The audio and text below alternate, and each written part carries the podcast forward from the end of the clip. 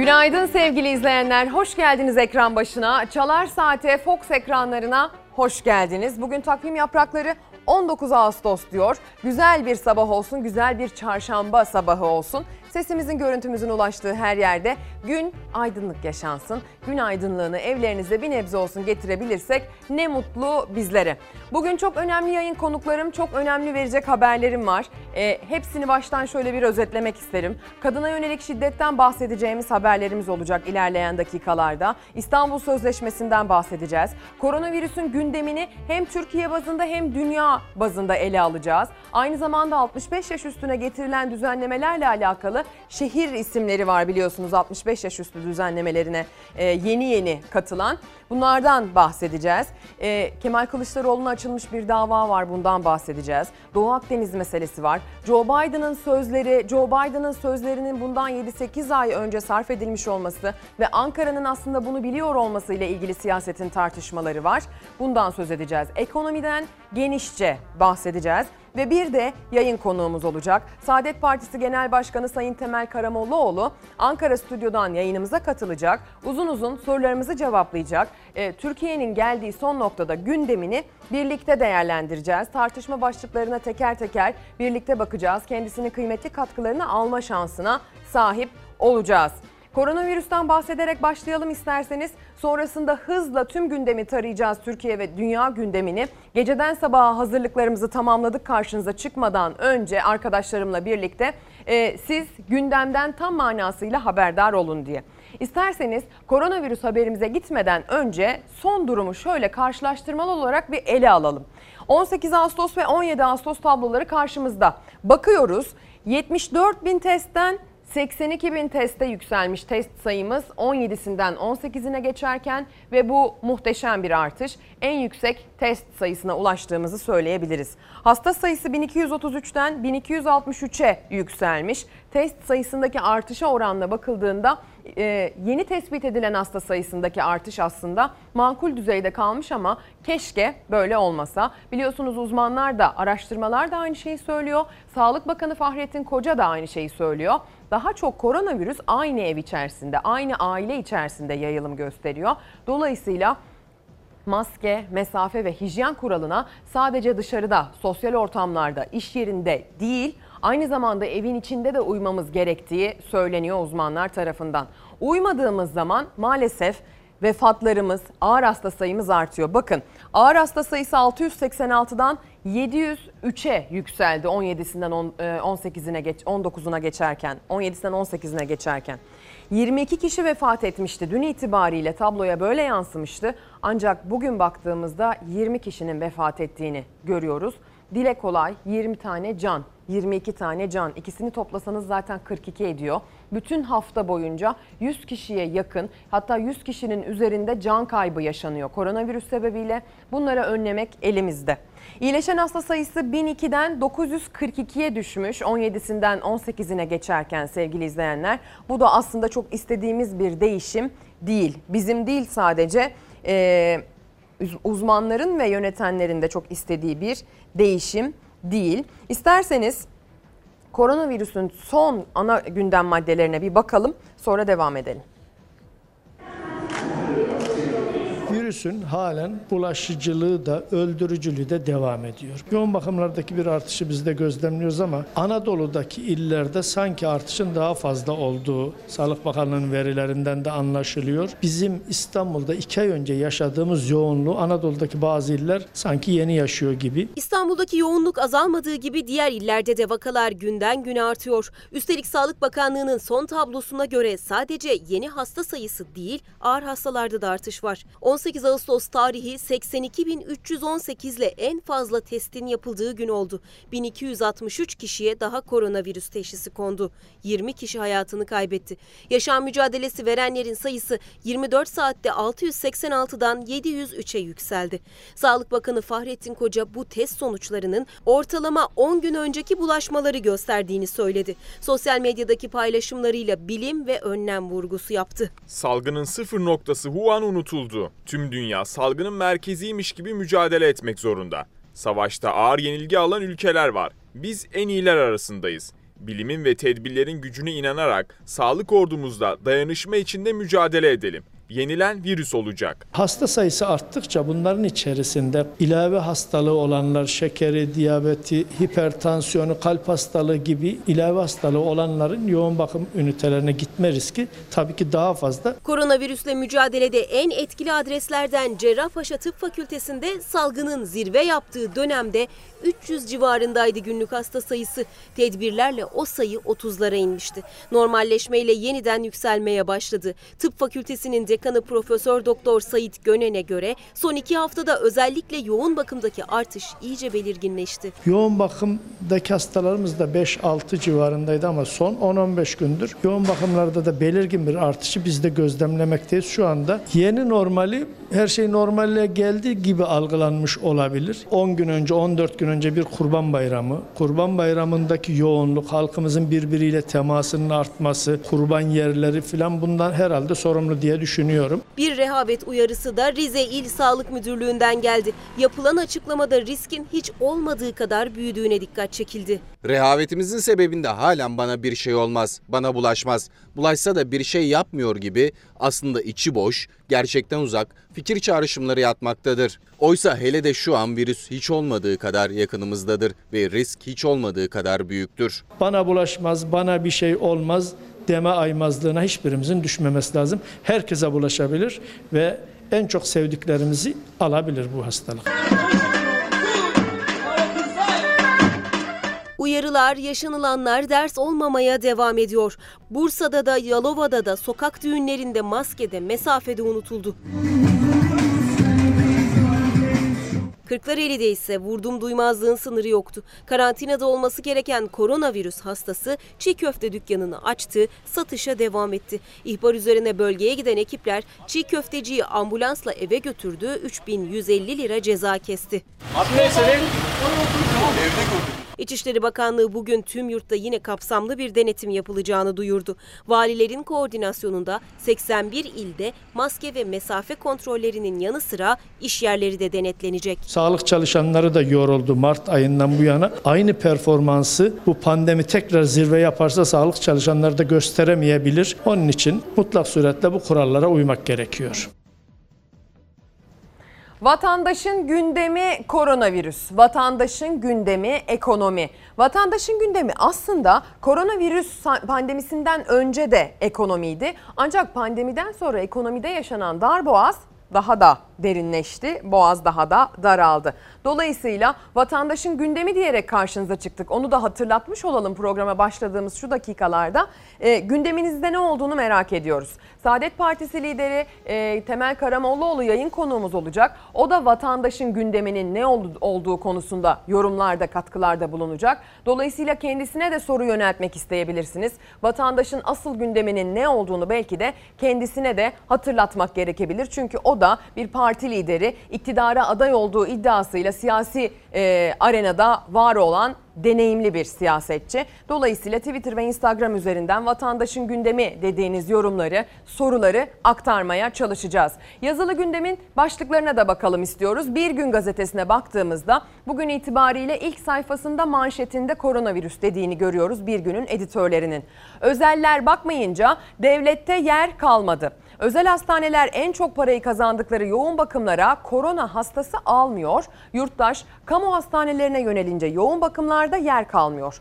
Covid-19 salgını giderek yaygınlaşıyor. Artan sayılarla birlikte yoğun bakım servislerindeki doluluk endişe veriyor. Zorunlu haller dışında hastanelere gidilmeyince mali açıdan krize giren özel hastaneler en çok parayı kazandıkları yoğun bakımlara Covid-19 hastası almak istemiyor. Özel hastanelerin bu tutumunda SGK'nın 29 Haziran tarihinden bu yana koronavirüs hastalarının yoğun bakım ücretlerini karşılamamasının da payı var.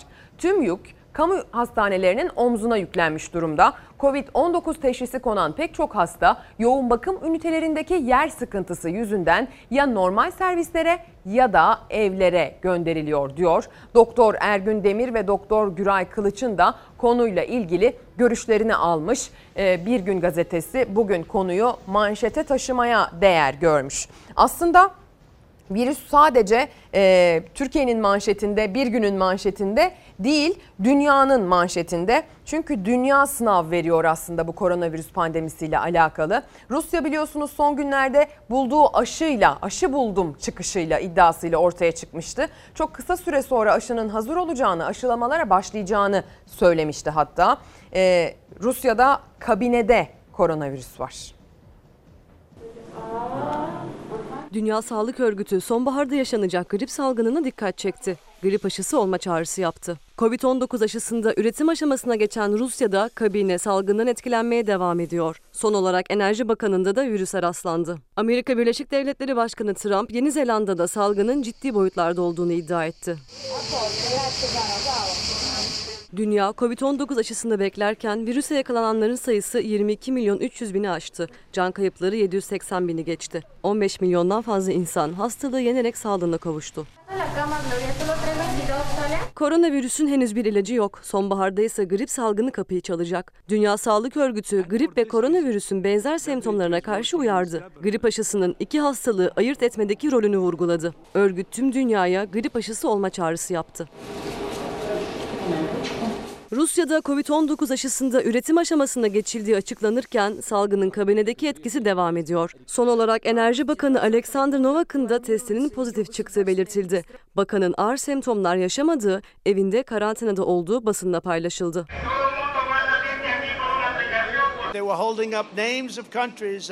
Salgında örnek gösterdikleri ülkeler şu an pişmanlar. Hatta Yeni Zelanda. Yeni Zelanda'da neler oluyor biliyor musunuz? Amerika Birleşik Devletleri salgında dünyada hala en kötü ülke durumunda. Can kaybı 175.000'i geçti. Başkan Trump salgında başarılı olan ülkelerde büyük bir dalga yaşandığını savundu.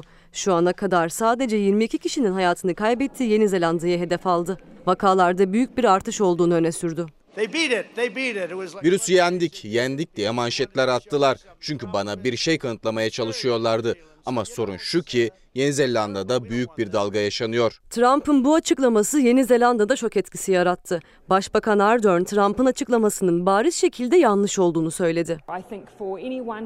Dünyada salgını yakından takip eden herhangi biri bir günde 9 vakanın görüldüğü Yeni Zelanda'yla her gün on binlerce vakanın görüldüğü Amerika Birleşik Devletleri'nin kıyaslanamayacağını kolayca görebilir. Salgının çıkış noktası Çin'in Wuhan kentinde ise normalleşmenin ardından endişe verici görüntüler geldi. Bir eğlence merkezindeki havuz partisine yüzlerce kişi katıldı. Kalabalığın virüs yokmuş gibi davranması ve maske takmaması ülkede büyük tepki topladı.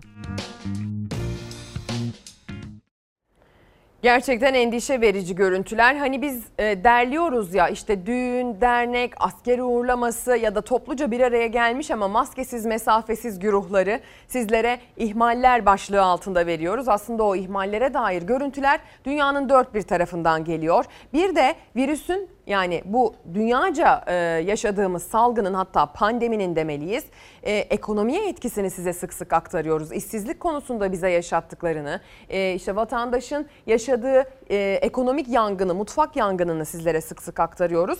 Bu da aslında sadece Türkiye'de değil, dünyada yaşanıyor. Ama sadece biz dünyada galiba hazırlıksız yakalanan ülkeler sıralamasında en yukarılardayız. Yani ekonomik olarak zaten hazırlıksızken, zaten darboğazdayken bir de pandeminin ekonomik etkilerini yaşadığımız yorumlanıyor.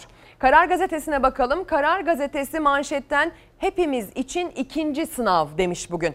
4 Ağustos'tan bu yana 1000'in üzerinde seyreden vakalar salgında ikinci atağın göstergesi oldu. Mevcut işleyiş yetersiz kalınca birinci dalgada olduğu gibi ilk adım 65 yaşa sokak kısıtlamasıyla geldi. 23 ilde alınan bu karar vahim gidişi de gözler önüne serdi. Kritik süreçte toplu açılışlar, düğünler gibi birinci pik hatalarına bu kez düşülmemesi belirleyici rol oynuyor. Devletin de sorumluluğu vatandaşa yüklemeden önlem alması gerekiyor diyor bugün Karar Gazetesi'nin editörleri. Türkiye'de vaka sayılarındaki endişelendiren gidişat sert önlemleri zorunlu kıldı. Eskişehir, Bursa, Sivas, Kayseri ve Manisa'nın aralarında bulunduğu 23 ilde İzmir'i de saymalıyız. 65 yaş üstü vatandaşlara sokak kısıtlaması getirildi. AVM'ye girişleri ve düğünlere katılımları yasaklandı. Malatya Valiliği vakaların artması nedeniyle mesai saatlerine düzenleme getirdi. İçişleri Bakanlığı bugün 81 ilde kapsamlı denetim yapılacağını duyurdu. Tabip odalarının açıklamaları vakaları artış trendinin yayıldığını gösterdi. İzmir Tabip Odası günlük vakanın 250'ye çıktığı kentte birinci dalganın ikinci pikinin yaşandığını belirtti. Bilim Kurulu üyesi Profesör Doktor Alpay Azap kontrolsüz yayılma var uyarısı yaptı. Toraks Derneği Başkanı Yardımcısı Profesör Doktor Oya devletin vatandaşı sorumlu tutmaması gerektiğini belirtirken Profesör Doktor Mehmet Ceyhan da devlet ek tedbir almalı dedi. Bu alınması gereken tedbir, uzmanlar tarafından tavsiye edilen ek tedbir 65 yaş üzerinin kısıtlanması mı olmalı? Bu konuyu da tartışmaya açacağız. Bununla ilgili bir haberimiz de olacak ama isterseniz salgınla ilgili yaşanan ekonomik krizin dünyadaki etkilerine bir bakalım.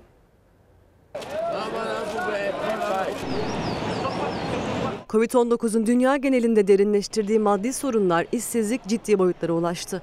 Evlerini kaybeden insanlar sokaklarda çadır kurarak hayatlarını sürdürmeye çalışıyor. Salgının tekrar şiddetlenmesiyle birçok ülkede geri gelen kısıtlamalar isyanı da beraberinde getiriyor. Kolombiya'nın başkenti Bogota'da ticari işletmeler açılmıştı. Salgın yeniden hızla yayılmaya başladı. Ticari işletmeler 7 günlüğüne kapatıldı. Ancak esnafın bir gün bile yapacağı zararı karşılayacak maddi gücü yok. 250 dükkan sahibi sokaklara çıkarak kısıtlamaları protesto etti. Evsiz kalanların sayısının arttığı bir diğer ülke Brezilya. 12 milyon nüfusluk Sao Paulo'da salgından önce 200 bin aile kötü koşullarda oturdukları evlerden taşınmaya bekliyordu. Pandemiyle birlikte bu sefer evlerinden de olmaya başladılar. Mart ayından bu yana 2000 ailenin evsiz kaldığı açıklandı. 1000'den fazla aile daha yakın zamanda evsiz kalma riskiyle karşı karşıya. Salgının en sert seyrettiği Amerika Birleşik Devletleri'nde işsizlik derinleşti. Evsiz kalanların sayısı özellikle büyük şehirlerde arttı. Hollywood'dan New York'a, banklarda uyuyanlar, yol kenarına çadır kuranlar kameralara yansıdı. Durum gerçekten vahim sevgili izleyenler. Evsiz kalanlar, işinden olanlar, mutfakta karnını doyurmak için yeterince bütçe ayıramayanlar. Bunların sayısı sadece Türkiye'de değil, dünyada giderek artıyor, tırmanıyor.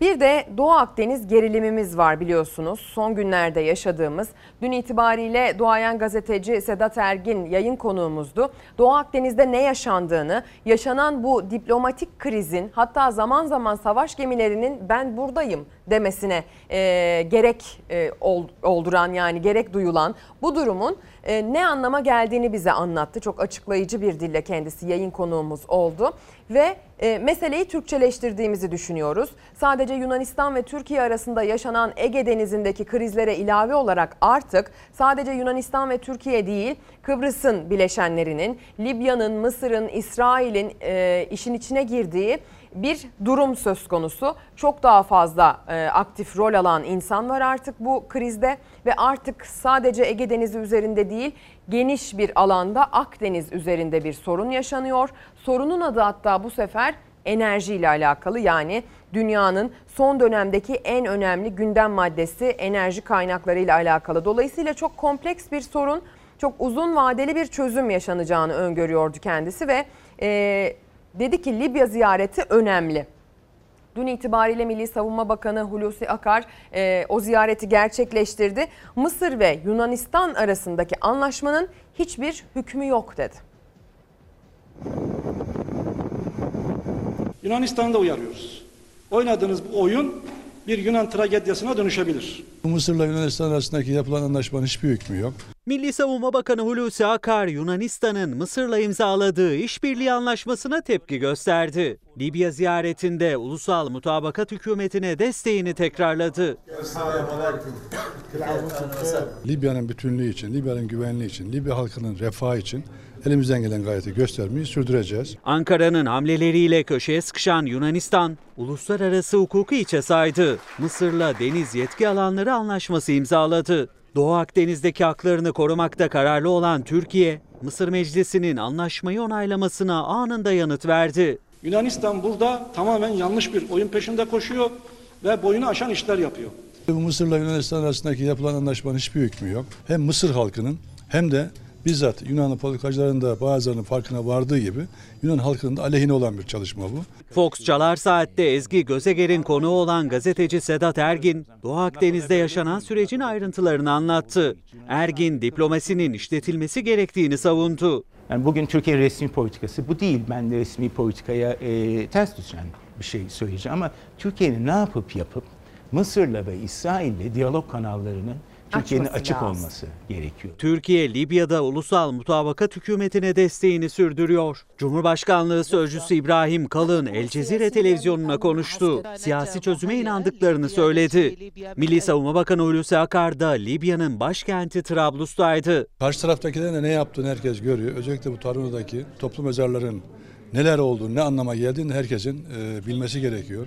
Ve kimin kimi desteklediğini iyi anlaması gerekiyor. Akar, Libya Başbakanı Saraç ve Katar Savunma Bakanı ile bir araya geldi. Üçlü görüşmeden Libya'da askeri kurumların hızla inşa edilmesi kararı çıktı. Sevgili izleyenler, Ankara'nın yoğun bir şekilde tartıştığı bir başka başlıksa Joe Biden'ın sözleri. Kasım'da yapılacak ABD seçimlerinin adayı, biliyorsunuz, adaylarından biri Joe Biden ve kendisi Erdoğan'ın artık koltuğundan indirilmesi gerektiğini ve bunu yaparken de darbe değil seçim yoluyla bunun yapılması gerektiğini, bunun olması için de Türkiye'deki muhalif liderlere destek verilmesi gerektiğini söyledi. Hatta onlardan daha fazla verim almalıyız gibi cümleler kurdu. Aslında bunlar hem muhalefeti hem de iktidarı rahatsız eden sözler. Bakarsanız bir beka meselesi midir? Evet, bir beka meselesidir. Amerika'nın sular ötesinden gelip Türkiye'de hangi koltukta kimin oturacağına karar verme konusunda kendini yetkili görmesi başlı başına bir beka meselesidir. Dolayısıyla siyaset bunu çok ciddi olarak tartıştı. Trump'tansa dün itibariyle bir çıkış geldi. Biden'aydı aslında sözleri. Biden'a dedi ki Türkiye'de ve dünyada öyle liderler var ki profesyonel satranç oyuncuları kadar keskin zekaya sahipler. Sen onlarla başa çıkamazsın dedi. Çok zeki insanlarla uğraşıyorsunuz. Bu ülkelerin dünya çapında satranç oyuncusu liderleri var. Onları tanıyorum. Hepsiyle çok iyi anlaşıyoruz. Mesela Türkiye'nin Cumhurbaşkanı Erdoğan. Joe Biden'ın sözlerinin yarattığı fırtına dinmeden bu kez de ABD Başkanı Trump konuştu. Rakibi Biden'ı hedef alırken Cumhurbaşkanı Erdoğan'ı övdü. Onu usta bir satranç oyuncusuna benzetti. Ama bir sözü vardı ki çok dikkat çekti. Erdoğan sözümü dinler ifadesi. Türkiye konusunda yardım istediklerinde beni arıyorlar. Geçen hafta dünya liderleri benden Erdoğan'ı aramamı rica etti. Neden diye sordum. Dediler ki o bir tek seni dinler, bizi dinlemiyor. ABD'de gündem başkanlık seçimi ama dillerde Türkiye ve Erdoğan var. Trump rakibi Biden için Erdoğan'la başa çıkacak zihinsel kapasitesi yok dedi. Dünya liderleri Erdoğan'la konuşmam, yardımcı olmam için beni ararlar. O da benim sözümü dinler ifadesi Ankara'da ses getirdi. Muhalefet bu sözleri hedefe koydu. Türkiye'nin Cumhurbaşkanlığı koltuğu Amerika Birleşik Devletleri başkanlık seçimlerine meze oluyor. Çıkmış meşru Cumhurbaşkanlığı Amerikan seçimlerinde meze olmakla suçluyor. Bunun kadar kurulmuş ahlaksız bir cümle, kendisine bu kadar yabancı bir cümle duymadım. Trump'ın cümlelerini esas alarak kendi Cumhurbaşkanlığı eleştiriyor. Gerçekten utanç vericidir. Dünya liderleri dinleyeceği tek kişi sensin. Çünkü o kişilik bir tek sende var. Onunla anlaşabiliyorsun dediler. Ve biliyor musunuz, bunu herkesin ortasında söylemek istemiyorum ama bu doğru. Ben onunla anlaşabiliyorum. Beni dinliyor. Bu sözler de en az Biden'ın sözleri kadar utanç verici ve onur kırıcıdır. Biden'ın sözlerinden sonra aslan kesilenler Trump'ın itirafından sonra sus pus. Ne diyor Trump? Erdoğan benim sözümü dinliyor. Hani Türkiye'ye emir verilen günler geride kalmıştı? Muhalefet Trump'tan gelen sözler sonrası iktidara seslendi. Sözümü dinler ifadesi için itiraf diyen muhalefet açıklama istedi. Hazmedilemez, onur kırıcı sözler dedi. Bunun adını dünyanın önde gelen diktatörler arasında zikredip kendisi bir tek beni dinler diye caka satıyor. Biz bunları hazmedemeyiz. Sineye çekemeyiz. Türkiye'yi yönetecek kişinin Amerika Birleşik Devletleri başkanlarının ya da başkan adaylarının övgü ve yergi vergilerine göre yol haritası tanzim etmeye kalkışmasıdır asıl onur kırıcı olan. Burada istifadeye açık bir devlet başkanı görüntüsü sergilemesidir Türk milletinin yüreğini inciten ve şerefini zedeleyen. Trump'ın hangi sözünü dinlediniz? Hangi emrini uyguladınız? Açıklayın da bu millet öğrensin. Trump'ın sözlerinin yankısı büyük oldu Ankara'da. Amerika'nın başkan adaylarının yarışı sadece orayla sınırlı kalmadı, iç siyaseti de ısıttı. Hadi gelin yazılı basına bakalım. Konuyu nasıl ele almışlar? Milliyet gazetesi bugün ilk sayfadan konuya yer vermiş. Biden'ın sözleri darbecilik manşeti atılmış. Demokrasimizi yıkamazlar. Cumhurbaşkanı Erdoğan başkanlığında yapılan AK Parti, MKYK ve MYK toplantılarının ardından konuşan parti sözcüsü Ömer Çelik, ABD Başkan adayı Biden'ın sözlerine tepki gösterdi. Biden'ın sözleri tam anlamıyla darbecilik. Hiç kimse demokrasimizi yıkamaz, hiç kimse siyasi sistemimize müdahale edemez. CHP'ye tepki, CHP'den tepki. Cumhurbaşkanlığı İletişim Başkanı Fahrettin Altun, hep birazdan 7 ay niye beklediniz diye soruyorlar. Sizi bekledik, o konuşmayı siz de biliyordunuz, biz de. Biz konuştuk, siz neden sustunuz? AK Parti Genel Başkan Yardımcısı Mahir Ünal şöyle demiş, asıl soru şudur, Biden Ocak'ta Erdoğan'ı sizinle devireceğini söylediğinde siz 7 ay boyunca neden sustunuz diye sormuş. CHP sözcüsü Faik Öztrak'sa cevabı şöyle vermiş. ABD Başkan adayı kalkmış ülkemizi aşağılarken siz muhalefete tuzak kurmak için ülkeye edilen bu hakareti 8 ay boyunca sineye mi çekiyorsunuz demiş. Yani bu sözler iktidarın gündemini neden o zaman tepki vermediniz, siz neden o zaman tepki vermediniz ekseninde germeye devam ediyor. Enteresan çıkışsa MHP'den ihraç edilen Ordu Milletvekili Cemal Enginyurt'tan. Not by a coup, but by the electoral process. Hep birazdan 7 ay niye beklediniz diye soruyorlar. Sizi bekledik. O konuşmayı siz de biliyordunuz, biz de. Biz konuştuk. Siz neden sustunuz? Sarayın altın çocuğu bugün biz bunu zaten biliyorduk demiş. Ama muhalefetin ne diyeceğini bekledik demiş. Biliyordunuz da ne yaptınız? Biden sözlerinin aslında tam anlamıyla darbecilik olduğunu fark ettiği için darbeyle değil seçimle yapacağım diye bir ekleme ihtiyacı hissediyor. Hiç kimse demokrasimizi çalamaz. Siz Erdoğan'ı seçimle ya da başka yolla değiştireceğiz diyerekten Biden'ın zihniyetinin bir benzerini yansıtan bir cümleyi kuran yetkililerinize karşı ne yaptınız? Cumhurbaşkanından tek bir kelime duyan oldu mu? O makama yapılmış bir saygısızlığa ilk cevap vermesi gereken kişi olan Sayın Erdoğan'dan tek bir cümle duyan var mıdır? Devrimcilerin bir sözüyle yıllarca kahrolsun Amerika dediler. Hakikaten kahrolsun emperyalist Amerika diyorum.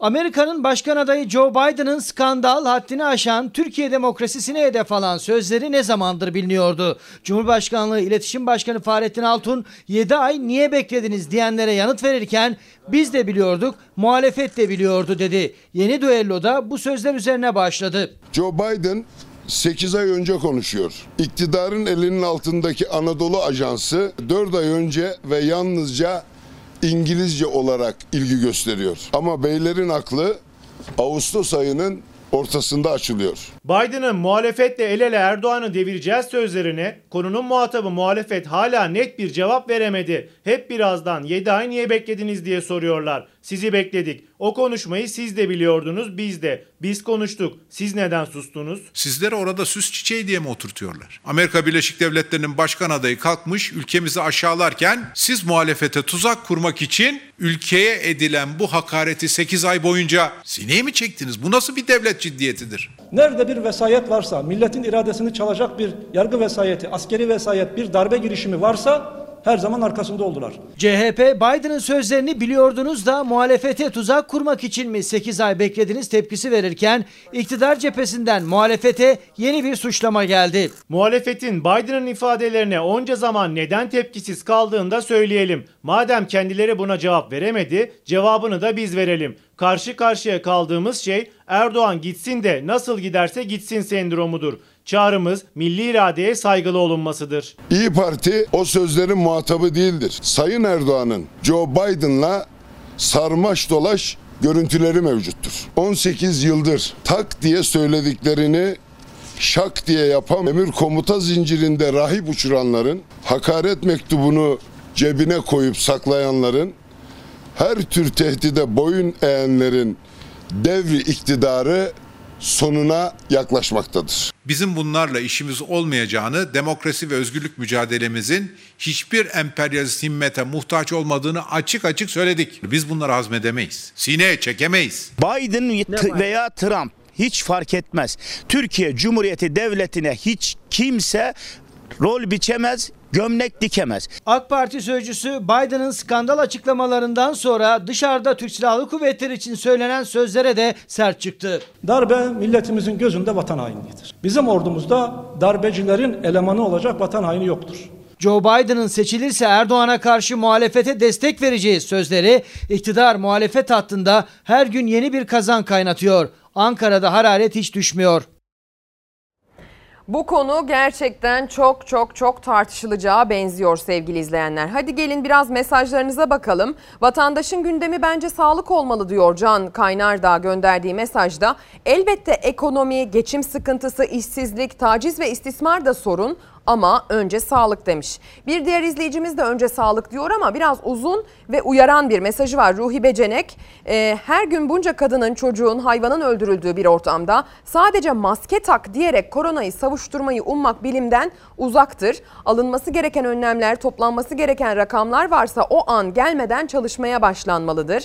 Çünkü artık eminiz ki korona önlemleri bireylerin insafına terk edilmeyecek kadar basit bir mesele değildir. Ekonomi ve eğitim önemlidir fakat her işin başının sağlık olduğu unutulmamalıdır diyor. Vatandaşın gündeminde tabii ki öncelikli olarak sağlığı var, sonra ekonomi var, sonrasında neden Biden öyle dedi, neden 8 ay önce söylenene bugün tepki verildi ya da kim neden tepki vermedi tartışması anlıyoruz ki çok öncelikli bir konu değil. Ancak ilerleyen dakikalarda daha önce de söylediğim gibi yayın konuğumuz Saadet Partisi lideri Temel Karamollaoğlu olacak. Kendisine bu konuyla ilgili de soruları soracağız. Yani Biden'ın bu tepkisini nasıl okuduğunu, bu çıkışı nasıl okuduğunu da okuyacağız. Bir danışıklı dövüş iddiası da var muhalefet cephesinden. Kendisi buna katılıyor mu onu öğrenmek isteyeceğiz. Ekonomi konuşacağız, dolar konuşacağız, döviz konuşacağız sevgili izleyenler. İstanbul Sözleşmesi konuşacağız ve daha pek çok konu başlığını burada bulma şansına sahip olacaksınız. Ancak reklamlardan sonra. Günaydın sevgili izleyenler. Bir kez daha ekran başına hoş geldiniz. Çalar Saat tüm hızıyla devam ediyor. Yazılı basının gündemine bakacağız. Aktaracağımız haberler olacak. Siyasetin tartışma başlıklarını size teker teker aktarmaya devam edeceğiz. Bir de siyasetin önemli aktörlerinden biri yayın konuğumuz olacak. Saadet Partisi lideri Temel Karamollaoğlu sorularımızı değerlendirecek. Vatandaşın gündemi diyerek karşınıza çıktık. Vatandaşın gündeminin ne olduğunu kendisine de soracağız. Sizlere de soruyoruz. Vatandaşın gündemi, sizlerin gündemi, bizlerin gündemi ne? En öncelikli, en önemli gündem maddemiz ne? Bize yazın, gönderin. Twitter ve Instagram üzerinden Ezgi Gözeger hesapları, bunları bize iletebileceğiniz adreslerimizdir.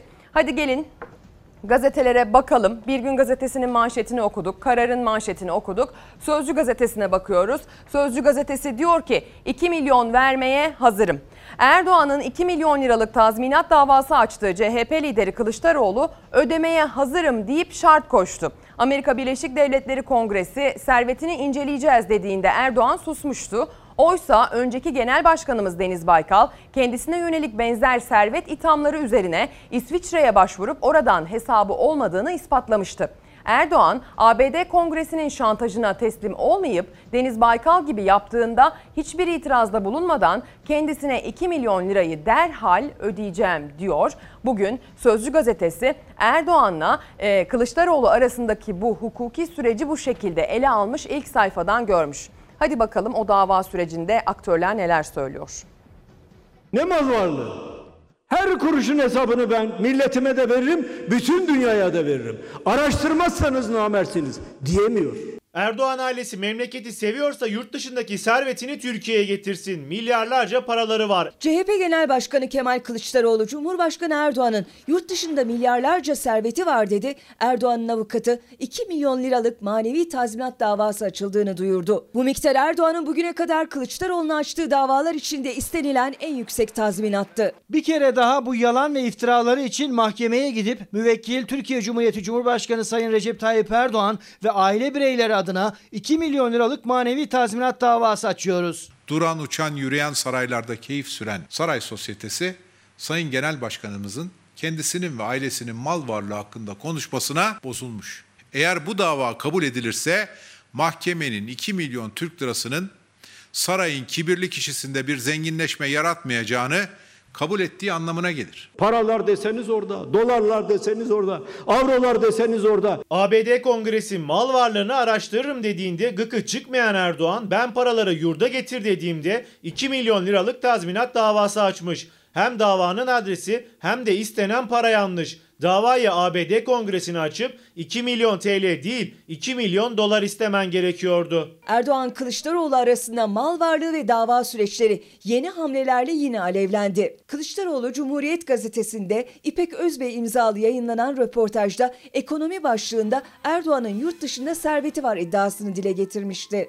Erdoğan'dan 2 milyon liralık tazminat hamlesi bunun üzerine geldi. Hiçbir devletin şantajına muhatap olmamak için kendinize, yandaşlarınıza, vakıflarınıza ait yurt dışındaki mal varlıklarınızı, gökdelenlerinizi, çiftliklerinizi satın, paraları yurda getirin diyoruz. Cumhurbaşkanı Erdoğan ve aile bireylerinin yurt dışında herhangi bir parası bulunmamaktadır. Yine hiçbir asılsız iddiasını ispat edemeyecektir. Lakin çamur at izi kalsın taktiğine de devam edecektir. Sayın Erdoğan ve yakınlarının yurt dışında ciddi sermaye birikimlerinin olduğunu ispatlayacağız. Hodri meydan diyorum. Erdoğan'ın 2 milyon liralık dava hamlesinden sonra Kılıçdaroğlu sosyal medyada yaptığı paylaşımla Amerika'ya atıf yaptı. Davanın adresi de istenen paranın cinsi de yanlış dedi. Amerika Birleşik Devletleri Kongresi mal varlığını soruştururum deyince suspus oluyor. Başlattığı sınır ötesi harekatı durduruveriyor. Mal varlığı soruşturması ülke çıkarlarının önüne geçiyor. 2 milyon liralık tazminat davası açmak suçunu gizlemek için muhalefeti susturma çabasıdır. Erdoğan Kılıçdaroğlu hattında tansiyon yine yükseldi. Taraflar bir kez daha adliye koridorlarında hesaplaşacak. Vatandaşın gündemi aslına bakarsanız tabii ki ilk sırada bakmak gerekirse ne olduğuna bu değil. İlk sıraya baktığımda mesajlarınız bana diyor ki eğitim, pandemi, sağlık. İlk sıraya baktığımızda mesajlarınız bana diyor ki ekonomi vatandaşın en önemli gündem maddesi. Yazın gönderin. Saadet lideri Sayın Temel Karamollaoğlu yayınımıza hazırlanıyor. Ya ekran karşısına geçmek üzere, kamera karşısına geçmek üzere kendisine de sorularınızı iletmeye gayret edeceğiz. Bakın vatandaşın gündeminde ne var? Bir Gün Gazetesi domates, biber, dolar başlığı atmış haberi. Maliyet arttı, ihracat azaldı, fiyat düştü. Yükselen dolar kuru domates üreticisini de vurdu. Artan maliyet ihracatın azalmasına neden oldu. ZMO'dan Kapıkıran üretici desteklenmeli dedi diyor. Pandemiyle birlikte döviz kurunun yükselmesi ve ihracatın azalması domatesin maliyetini arttırdı. Üreticinin 45 kuruşa mal ettiği domatesin fiyatı 35 kuruşa kadar indi. Üreticinin maliyetinin altındaki fiyat tedirginlik yarattı. Tablonun nedeni ise Tarım Bakanlığı'nın üretimdeki plansızlığı. Ziraat Mühendisleri Odası İstanbul Şube Başkanı Murat Kapıkıran yakıt, gübreleme ve ilaçlama bunlar hep dövize bağlı. Çiftçiler neoliberalizmin kucağına terk edilmiş durumda. Önümüzdeki yıl domates bulsak bile yüksek maliyetli olacak dedi diyor. Türkiye'nin ithalatçı bir konuma geldiğini söyleyense CHP'li Sarıbal. CHP'li Sarıbal'ın raporuna ön söz yazan Kılıçdaroğlu neoliberal uluslararası tekelci politikalar tarımda ülkemizi net ithalatçı bir konuma getirmiştir dedi. Köylü bankaların insafına bırakıldı başlığının altındaki detay ise şöyle. Sol Parti çiftçinin durumuna ilişkin açıklama yaptı. Açıklamada sermaye yanlışı politikalarla üreticiler şirketlerin boyunduruğu altına sokuldu dendi. Bizim de konuyla ilgili dün bir haberimiz vardı. Domates üreticisinden İzmir Tire'deki, Bursa Karacabey'deki domates üreticisinin tam olarak bu sıkıntısından bahsetmiştik. Sizlere aktarmıştık gündemdeki tazeliğini koruduğunu görüyoruz. Vatandaşın gündemi ekonomi, vatandaşın gündemi üretim sevgili izleyenler ve tabii ki içinde bulunduğumuz pandemi süreci nedeniyle vatandaşın gündemi büyük ölçüde sağlık.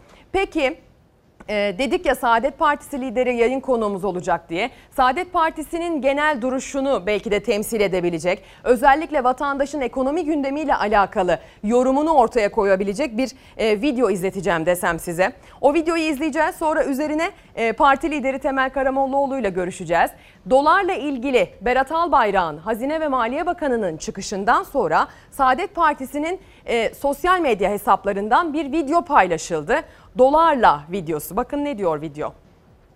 Ülkemizin ekonomisi kötüye gidecek. Endişelenmeli miyiz? Dolarla mı maaş alıyorsunuz? Hayır. Dolar borcunuz mu var? Yok. Dolarla bir işiniz var mı? Ama etkilemiyor mu hayatınızı? Şöyle. Elektrik, dolarla, doğalgaz, dolarla, gübre, dolarla, gıda tohumu, dolarla, pamuk, dolarla, et, dolarla, bilgisayar, dolarla, telefon, dolarla, kıyafet, dolarla, ilaç, dolarla, sağlık ekipmanı, dolarla, motor, dolarla, gıda, dolarla, kağıt ham maddesi, dolarla, araba, dolarla, buzdolabı, dolarla, çamaşır makinesi, dolarla, köprü, dolarla, havalimanı, dolarla, dolarla. Ekonomiyi liyakatlı olan insanlara değil de liyakatsizliği tescil edilmiş kişilere teslim ederseniz ekonomiyi ayağa kaldıramazsınız. Saadet Partisi'nin bu paylaşımları çok dikkat çekiyor. Tabiri caizse viral hale geliyor böyle durumlarda, böyle zamanlarda. Sayın Temel Karamollaoğlu, Saadet Partisi lideri, Ankara büromuzda yayın konuğumuz. Stüdyolarımıza, büromuza, ekranımıza hoş geldiniz, nasılsınız diyerek başlayayım. Hoş bulduk, çok teşekkür ediyorum. Hayırlı sabahlar diliyorum. Sizlere de, bizleri ekranları başında takip eden bütün vatandaşlarımıza da. Çok teşekkürler. Biz bugün izleyicilerimizin karşısına çıkarken vatandaşın gündemi başlığını attık. Her gün bir başlık atıyoruz. Siz de takip ettiğiniz kadarıyla evet, biliyorsunuzdur diye tahmin ediyorum. Bugün vatandaşın gündemi elbette dedik. Vatandaşın gündemini sizinle birlikte değerlendirmek niyetindeyiz. Galiba vatandaşın en önemli gündem maddelerinden biri ekonomi. Aslında sadece pandemi döneminde değil, öncesinde de durum çok değişik değildi. Ama zannedersem ekonomi evet, gündeminin başlığı, ana başlığı altında bir alt başlıkta dövizdeki tırmanış son günlerde yaşanan. Berat Albayrak'ın bu evet, çıkışına videolu bir tepki verdiniz. Belki birkaç şey de söylemek istersiniz. Evet, şunu hemen ifade edeyim. Aslında bugün doların yükselişi, fiyatların artışı, işsizliğin her geçen gün biraz daha yukarıya çıkması, bunların hepsi aslında bir sebep değil, bir netice. Sayın Albayrak bu konuda yani maaşınızı dolarla mı alıyorsunuz deyince bazılarının aklına belki şöyle gelmiştir. Ya keşke dolarla alsaydık diye. O zaman sabit olurdu belki. Ancak bugünkü dalgalanmaların da bugün içine sürüklendiğimiz ekonomik buhranın temelinde plansızlık yatıyor. Tabii ehliyet biraz önce de daha geçen hafta ifade ettiğim gibi çok önemli bir konu. Ehliyetli insanlar plan yaparlar. Bir konuda siz plan yapmazsanız o konunun çözümüne katkı sağlayamazsınız. Ekonominin en büyük problemi plansızlık. Biz paramızı nereye harcayacağız? Nasıl gelir temin edeceğiz? İşsizliği nasıl önleyeceğiz? Hangi yatırımlarla önleyeceğiz? Yatırımlarda ihtiyaç duyduğumuz insanları, kadroları nasıl yetiştireceğiz? Bunların hepsi plan gerektirir. Domates dediniz biraz önce. Evet doğru, domates bir problem, ancak sadece domates değil, bizim ülkemizde yeri geldiğinde her ürün problemle karşılaşıyoruz. Patates, şimdi gidin aynı şekilde bir problemle karşı karşıya. Sadece patates değil, başka yerlerde de. Neden plan yok? Siz tarımda eğer çiftçiyi yönlendirmezseniz, çiftçi nasıl yönlenir? Bir, genel bir plana ihtiyaç var. İki, bölgesel olarak bir plana ihtiyaç var. Çiftçiye siz neyi ekmelisiniz bu sene yolunda? Bir de ürün bazında plana ihtiyaç var. Siz başıboş bırakırsanız, herkes domates üretmeye kalkarsa domates problem olur. Geçen sefer de kimse önce patates ekti. Patatesin fiyatı bilmem 25 kuruş, 30 kuruş, 40 kuruşa düştü. Bu sefer kimse patates ekmedi. Bu sefer de patates aldı başını 6 liraya bilmem 10 liraya çıktı. Çıkar. Efendim ben sorumlu değilim bundan. Doğru. Sorumsuz olan insanlar sorumluluğun ne olduğunu bilmez. Problem buradan kaynaklanıyor. Onun için Ekonomi dediğimiz zaman ekonomi bir plan yapılmadan olmaz. Plan dediğiniz iş, ülkenin neye ihtiyacı var? Bu nasıl karşılanacak? Bunun karşılanabilmesi için ne yapılması lazım? Acil bir ihtiyaç yeri geldiği zaman ithalatla karşılanabilir. Ancak siz sürekli olarak ben bunu zaman başım sıkıştığımda ithalatla karşılarım derseniz o zaman Türkiye'de tarım gelişmez. Tekrar söyledik. Ekonomiyi biz düzeltmek istiyorsak ekonomide birinci meselemiz tarımı, hayvancılığı, gıdayı topyekün olarak ele almamız gerekir. Biz bunu bir bütün olarak ele almaz, tarıma öncelik vermezsek çiftçi yaptığı işten bir kazanç temin etmezse o zaman ekip biçmekten vazgeçer. Bugün bizim en ciddi problemimiz bu. İnsanlar şaşıyor. Ben bakıyorum ya vay canına bizim komşumuz daha dün ülke vasfını kazanan Yunanistan bize buğday satıyor. Ya nerede üretiyor da satıyor? Şaşırıyor insan. Neden? O çünkü bir plan yapıyor. Biz plan yapmıyoruz. Yapmadığımız için de öyle iş çıkıyor ki mal bazen elimizde kalıyor. Bazen de biz mal bulamıyoruz. Hayvancılıkta biz bunu sürekli yaşadık. Türkiye'de biz hala et ithal eden bir ülke konumundayız. Bakliyat da dolarla iklimin... sizin deyiminizle araya giriyorum kusura bakmayın. Biz haberlerini de ekrana taşıdık. Biliyorsunuz bakliyat da artık ithal kalemlerinden bir tanesi, özellikle nohut. Maalesef şimdi bakın bakliyat da Güneydoğu Anadolu aslında bu işin ambarı. Ama siz orada bakliyatı ekip biçene gerekli ilgiyi göstermezseniz o zaman hakikaten bizim ürünlerimiz başka ürünler, ülkelerin ürünleri nezdinde rekabet edemez hale gelir. Çok basit olarak söylüyorum. Çiftçi kardeşlerimiz de vatandaşlardan ne söylediğimi anlar zannediyorum. Tarım dediğiniz zaman tarım gıda. Her ülke tarım ürünlerini tüketmek mecburiyetinde. İnsanız, hayatiyetimizi devam ettirebilmemiz için gıdaya ihtiyacımız var. Çiftçi bunu üretiyor. O halde bizim çiftçinin bu ürünleri ucuza mal edebilmesi için bütün girdilerindeki vergiler şu anda kaldırılmalı. Bakın bütün girdileri diyorum. Ne demek? Tohum. Ne demek? İlaç, gübre. Üründe kullanılan eğer suyu biz çok derin Güneydoğu'nun birçok bölgesinde maalesef derin kuyulardan su elde ediliyor. Sadece Güneydoğu değil. Ege'de de böyle durum. İç Anadolu'da da bu var. Burada biz buralarda elektrik üzerindeki vergiyi sıfırlamazsak, hani sıfırlamadık ya en azından var olduğunu bilsinler diye %2'ye, 3'e, 5'e indirin. Siz bunları indirirseniz ister istemez kendiliğinden fiyatlar azalır. Bir de siz ikinci elektrik bir konu vardı. Bir virgül koymanızı rica edeceğim. Çünkü tam da tabii bu konuyla ilgili Hazine ve Maliye Bakanı Berat Albayrak'ın çok taze bir paylaşımı var. Kendisi diyor ki yenilenebilir kaynaklarımız ve ürettiğimiz enerjimizle Türkiye ekonomik bağımsızlığını tüm dünyaya gösteriyor. Milli enerji ve maden stratejimizle elhamdülillah hedeflerimize tek tek ulaşıyoruz diyor ve bir video paylaşıyor. O videoyu sizinle birlikte izlemek isterim. Hem o videonun değerlendirildiği bu sözleri hem de o videoda verilen bilgileri, verileri birlikte analiz edelim isterim. Videomuzu bir izleyelim. Berat Albayrak bu videoyu sadece 12 saat önce paylaştı. Bakıyoruz.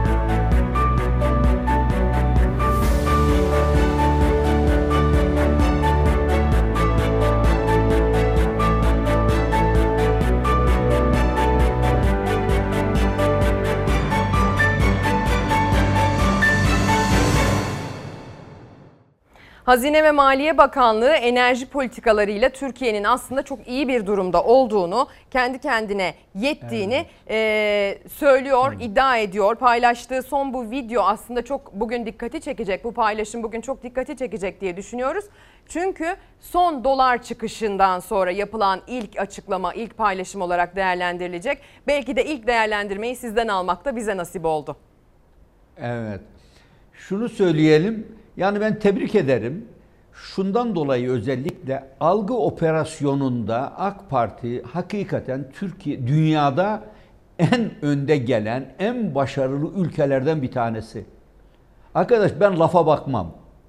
Ben tükettiğim enerjiye bakarım, ne kadar ödediğime bakarım. Siz bununla Türkiye'nin kendine yeterli bir ülke haline geldiğini söylüyorsanız, bunu rakamlarla ispat etmek mecburiyetindesiniz. Ha, şu sıralarda Türkiye'de ekonomi dibe vurmuş. İnsan, birçok tesis kapanmış. Ekonomi tüketimi, ekonomideki elektrik tüketimi iyice azalmış. Yaz aylarındayız. Evet, yaz aylarında soğutma için harcanan elektrik biraz fazladır ama kış aylarındaki gibi değil. Elektrik tüketimi evlerde, sokaklarda, caddelerde eskiyle kıyas edilemeyecek kadar az, tabii kışla kıyas kabul edilemeyecek kadar. Onun için bakın, evet, onun için şunu hemen ifade edeyim. Dünyada bu konuda çaba sarf eden ülkelerden birisi Türkiye olmalı. Ancak şimdiye kadar neredeydiniz? Neyle yapıyorsunuz? Ben yine burada bir iki soruyu daha sorma mecburiyetinde kalıyorum. Kurduğunuz enerji santrallarından, rüzgar santrallarının enerji bölümü, motorları nereden geliyor? Biz mi üretiyoruz, bunun tamamını dışarıdan mı alıyoruz? Kısmen üretebiliyorsak bile başarı sayılır. Kısmen diyorum. Biz neden sürekli olarak dış ticarette açık veriyoruz? Neden dış borçlarımızı ödeyemez hale geldik? Ben geçen hafta Türkiye'nin moratoryum noktasına geldiğini söylemiştim. Artık alenen iflas ilanında bulunacaklar. Ödeyemiyorlar. Bu sene biz bütçe açığını 7. ayda açığını, sene sonuna kadar vereceğimiz açığı biz 7. ayda doldurduk. Şimdi daha da fazla borçlanma noktasına doğru gidiyoruz. Bu nasıl bir mantık? Siz böyle videolarla çıkışını geçtiğimiz çarşamba günü yaptınız. O evet. Çıkışta da şöyle bir örnek verdiniz. 1881'den 1958'e kadar Osmanlı'dan Türkiye Cumhuriyeti'ne borç ödendi dediniz. Bir tarih aralığı da evet. Verdiniz. Son taksit 1958 demiştiniz yanlış hatırlamırsam. 53. 53. Bugün 1953. Verdiğiniz, bugün bahsettiğiniz bu durumda, yani borçlarımızı ödeyemez duruma geldik dediğiniz noktada borçlarımızı sizce hangi tarihe kadar ödemeyi tamamlayabiliriz? Ödeyemeyiz ki. Keşke bu arkadaşlar ne zaman tamamlayacağız diye bir plan yapmıyorlar.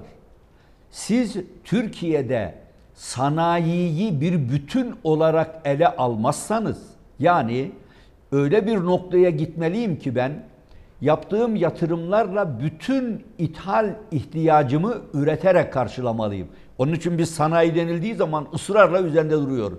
Üretim, üretim, üretim.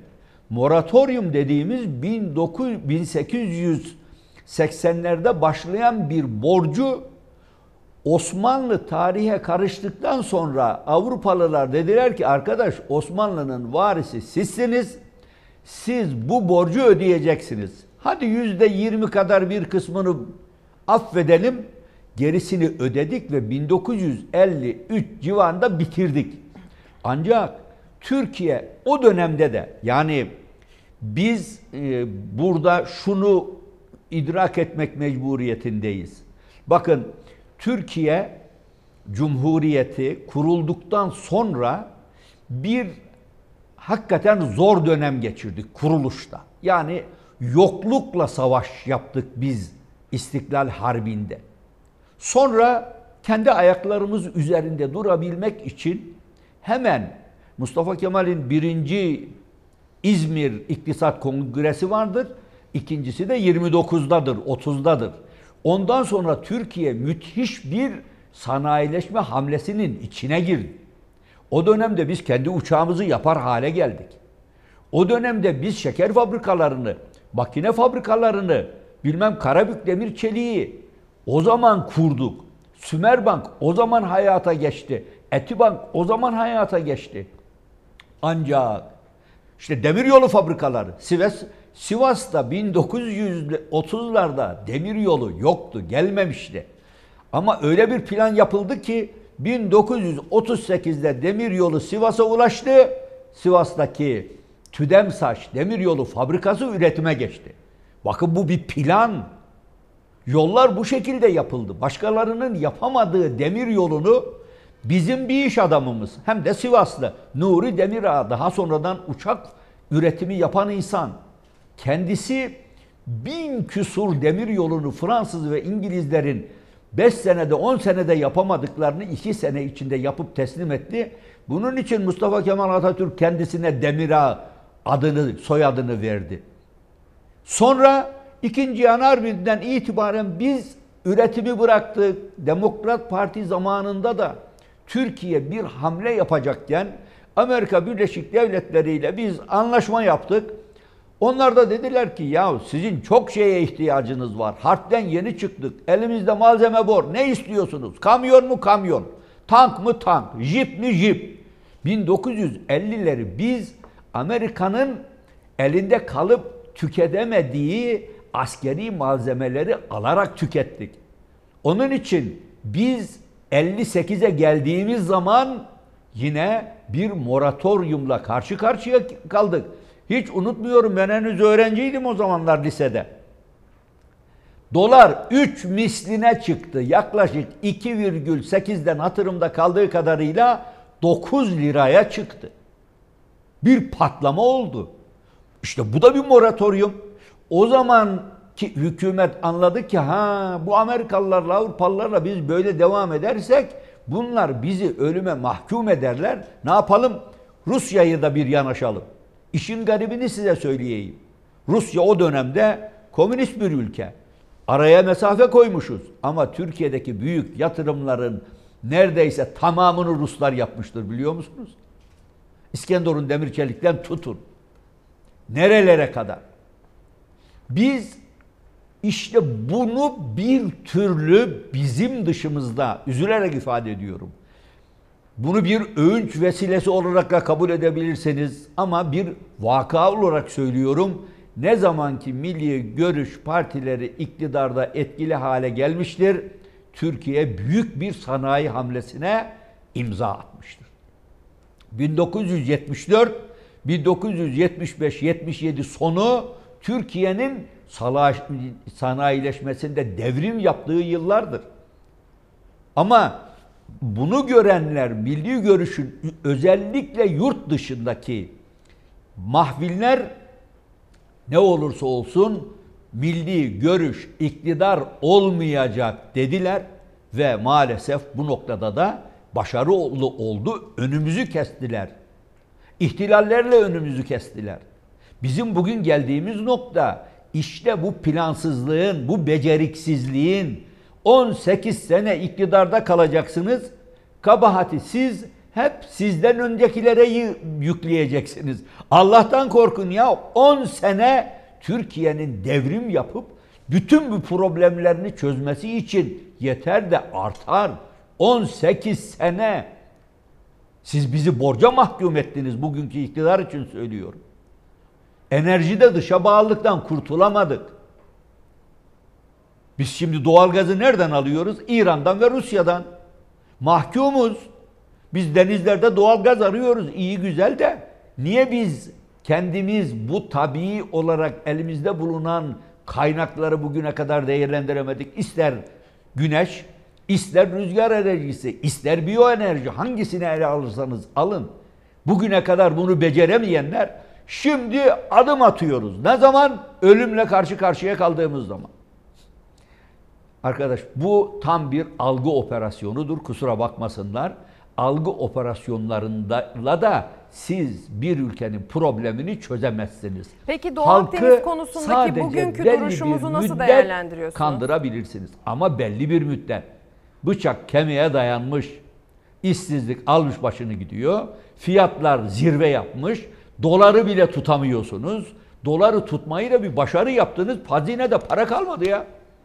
200 milyar doları harcadınız, tam takır oldu. Boş hazine. Boş ne demek? Borçlu hazine. Böyle bir ortamda Türkiye'nin ekonomik problemlerini çözdüğünüzü, yok efendim enerjide şimdi kendi kaynaklarımızı bize yeterli olduğunu söylemek sadece bir algı operasyonu yapmaktır. İleriye gitmez. Bunların planlarını almamızı icap eder. Enerji mücadelesi demişken Doğu Akdeniz'de de aslında verdiğimiz bu hem asgari hem de askeri hem de diplomatik mücadelenin aslında ucunda bir enerji kaynağı var. Ve çok uzun soluklu bir mücadele olacağı yorumları yapılıyor. Bir 100 metre koşusu değil bir maraton koşusu yapacak Türkiye. Hem masada hem sahada aktif duruşunu sergilemeye devam ederse oradan haklarını alabilecek deniyor. Siz bu Doğu Akdeniz konusundaki hükümetin sergilediği duruşu ve bu olayın oradaki bu komplike durumun geleceğini nasıl yorumluyorsunuz? Yani orada hemen şunu ifade edelim. Aslında bu atılan adımı müsbet bir adım olarak görüyorum. Hemen onu ifade edeyim. Ancak bu geçmişte yaptıkları bir beceriksizliğin netice vermemesi de sonunda önlerine geldi. Yani Allah muhafaza etsin 2004 yılında alınan planı kabul edilmiş olsaydı bugün bu adımları atamazlardı. Biz Kıbrıs'ta alınan planının kabul edilmemesi için bir ekip gönderdik. 15 gün çalıştı arkadaşlarımız. AK Parti'de bir ekip gönderdi alınan planı kabul edilsin diye. Yanlışlıkla Rumlar destek verdi. Bizim Türkler kabul edilsin dediler. Rumlar da biz razı değiliz. Şartsız bize teslim edilmesini istiyoruz Kuzey Kıbrıs'ın dediler. Böylece bugün Kuzey Kıbrıs diye bir devlet var. Bizim tanıdığımız, bizden başka kimsenin tanımadığı. Ama buna istinaden bizim şimdi mavi denizlerimiz ortaya çıktı. Mavi vatan dediğimiz. İşte bu bölgelerde bir sondaj yapılıyor. Tebrik ediyorum. Bu da güzel bir adımdır. Ama sadece sondaj yapıyoruz. Bunun karşısına çıkan güçler var. Başkaları da bizim gibi sondaj yapıyor. Daha fazlasını yapıyorlar. Kim daha başarılı olacak bunu zaman gösterecek. Ama henüz neticelenmiş değil. Biz doğruya doğru eğriye eğri deriz. Burada attıkları adımı elbette takdirle karşılıyorum. Böyle bir adım atılmalıydı. Ama netice verip vermeyeceği, ne zaman netice vereceği ve bizim kendi kaynaklarımızın o zamana kadar bizi ne kadar tatmin edeceğini henüz bilmiyoruz. Uluslararası sahada da Türkiye'ye karşı müthiş bir alerji var şimdi. Türkiye çünkü kendi meselelerini kendisi çözemeyince başka sıkıntılar doğuyor. Bu sıkıntılarda da karşımıza başkaları çıkıyor bizim. Bugün Türkiye öyle bir noktaya geldi ki ısrarla üzerinde durduk. Ya bakın, Amerika'nın Irak müdahalesine destek verdiniz. Sonuna kadar 1,5-2 milyon insan katledildi. Suriye'de aslında Amerika'ya yaranabilmek, İsrail'e yaranabilmek için Suriye'nin karışmasına vesile oldunuz. Libya'ya o zaman müdahale edemediniz. Destek veremediniz. Bugün geldiğimiz noktada karşılaştığımız manzara ne? Dünyadaki bütün ülkelerle problemli hale geldik. Kim dostumuz, kim hasmımız bilemiyoruz. Öyle bir beceri gösteriyor ki arkadaşlar, Suriye'de bile hem Amerikalılar hem Ruslar karşımızda. Libya'ya gidiyoruz. Hem Amerikalılar hem Ruslar karşımızda.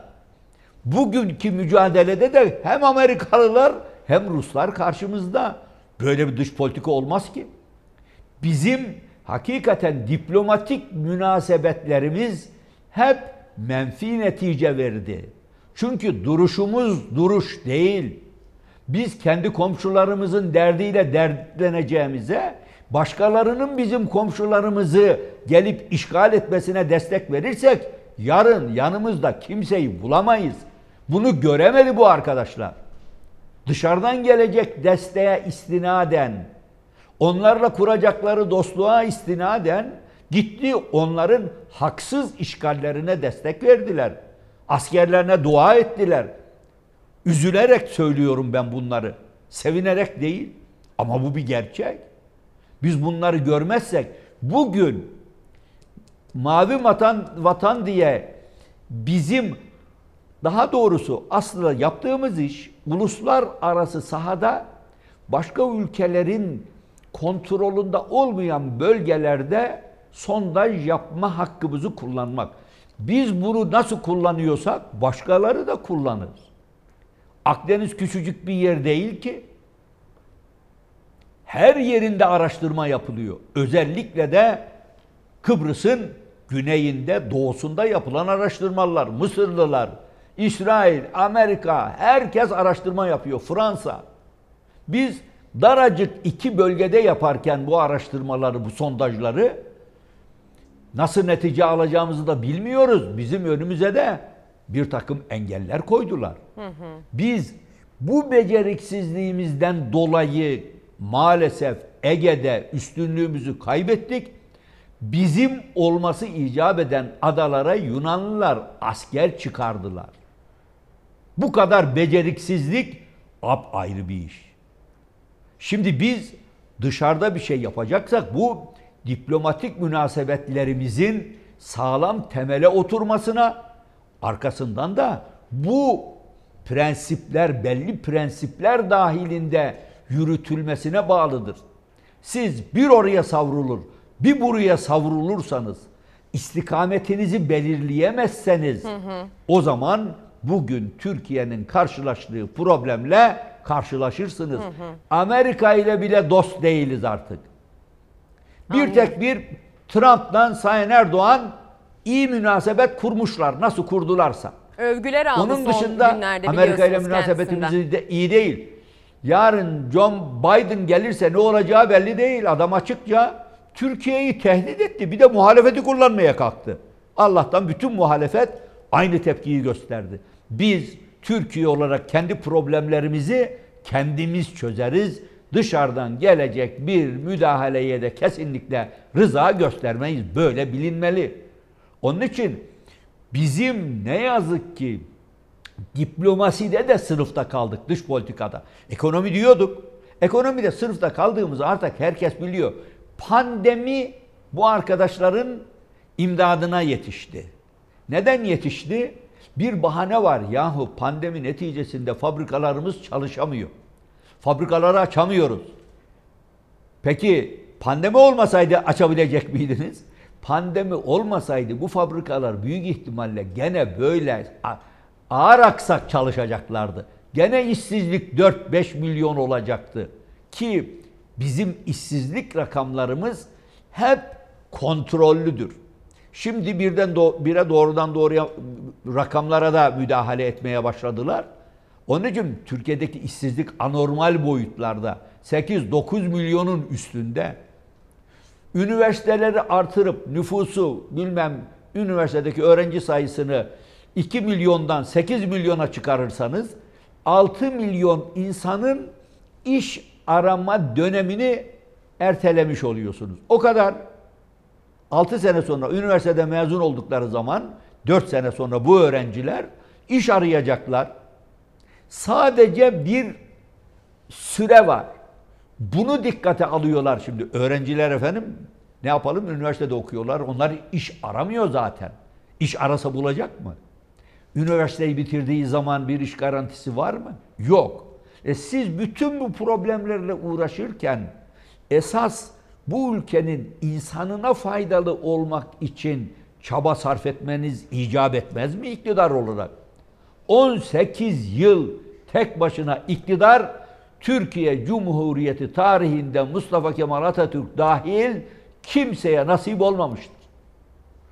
Mustafa Kemal Atatürk İstiklal Harbi'nden sonra 15 sene Türkiye'yi yönetmiştir. İnönü 1938-50 12 sene yönetmiştir. Demokrat Parti dönemi Menderes 10 sene yönetmiştir. Ondan sonra hep parçalı gitmiştir. Ama sadece AK Parti 18 sene yönetmiş ve Türkiye'yi aldığı noktadan daha geriye götürmüştür.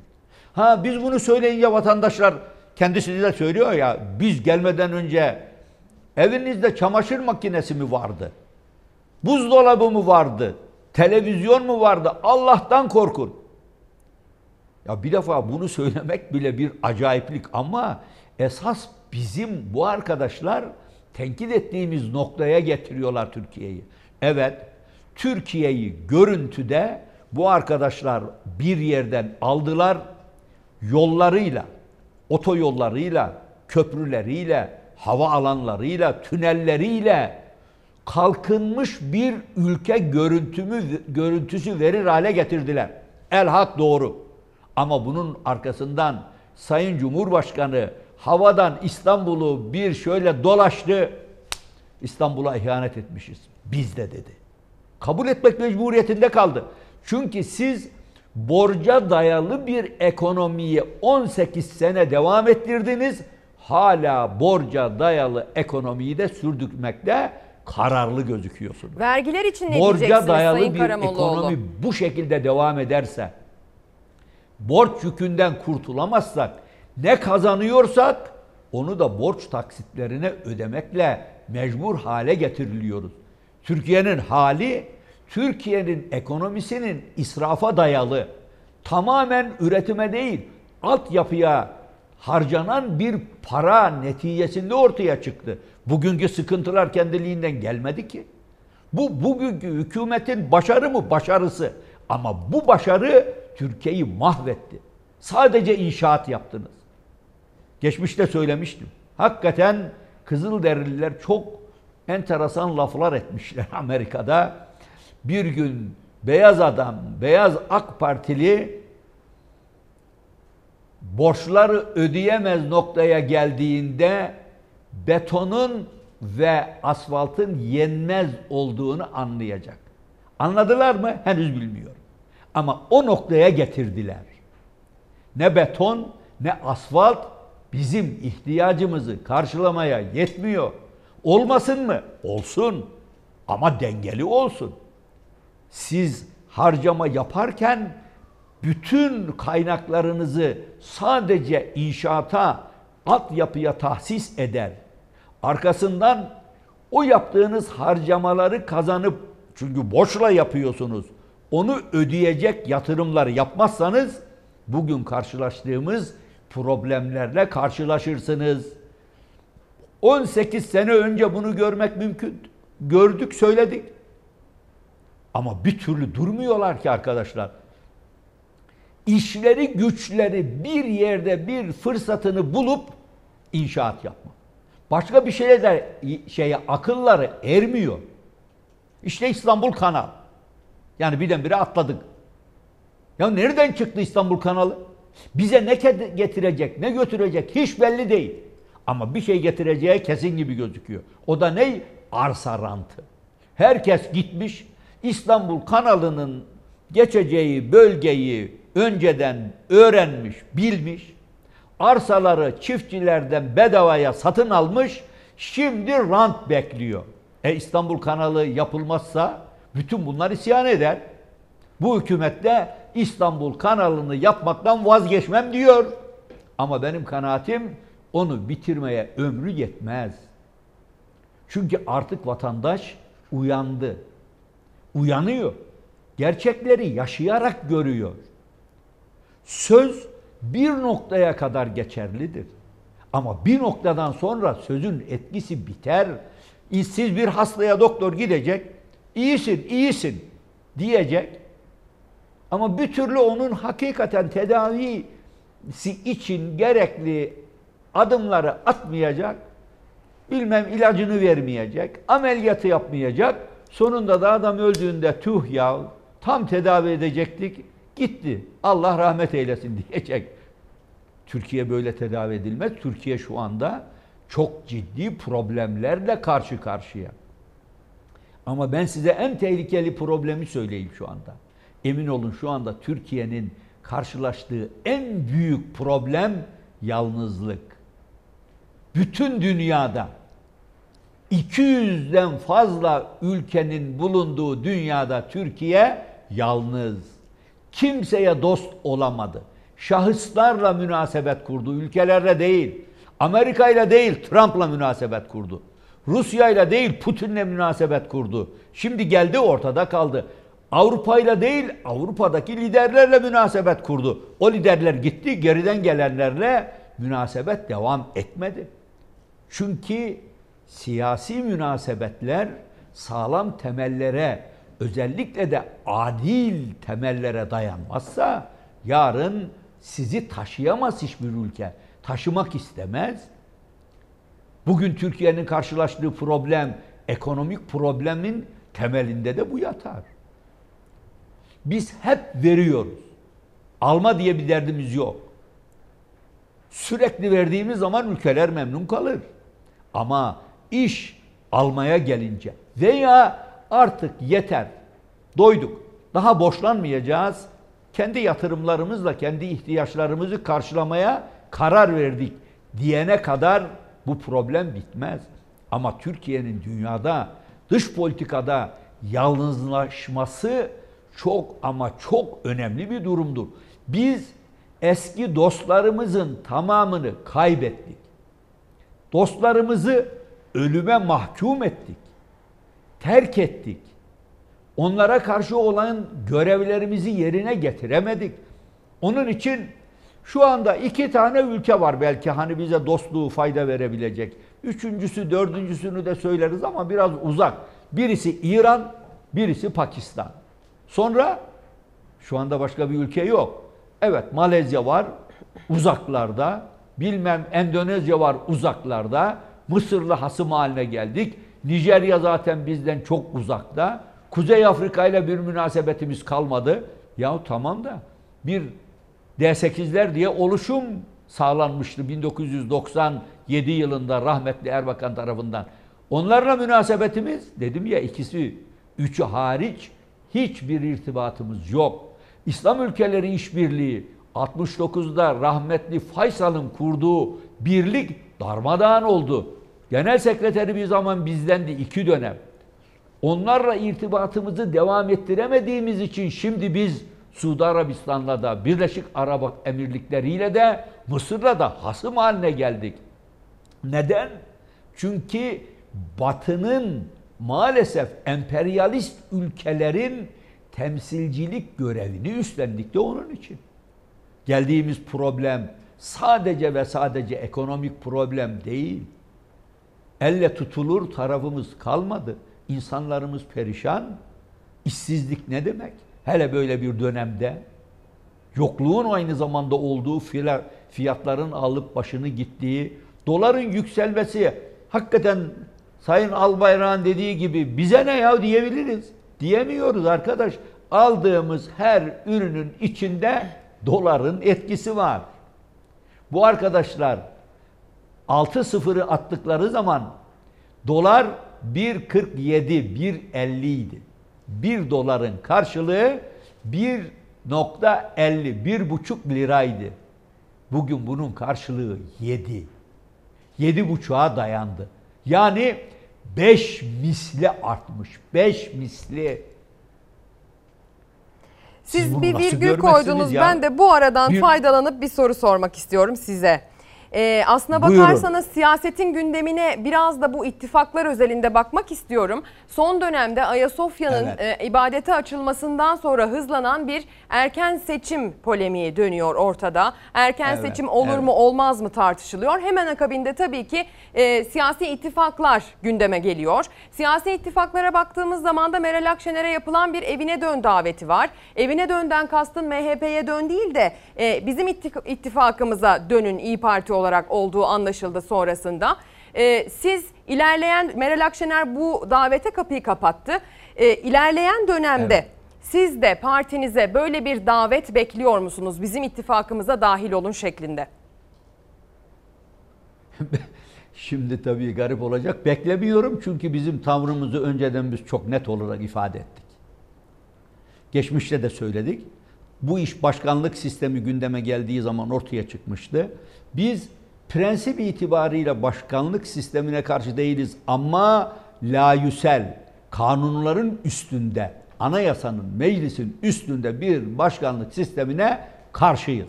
Ha şimdi birisi benim aradan anayasayı çekecek, ya anayasaya karşı olur mu diyecek. Doğru, oradaki ifade kendisini öyle görüyor ama. Hiçbir kaide ve kuralla tahdit edilmeyen bir başkanlık sistemi.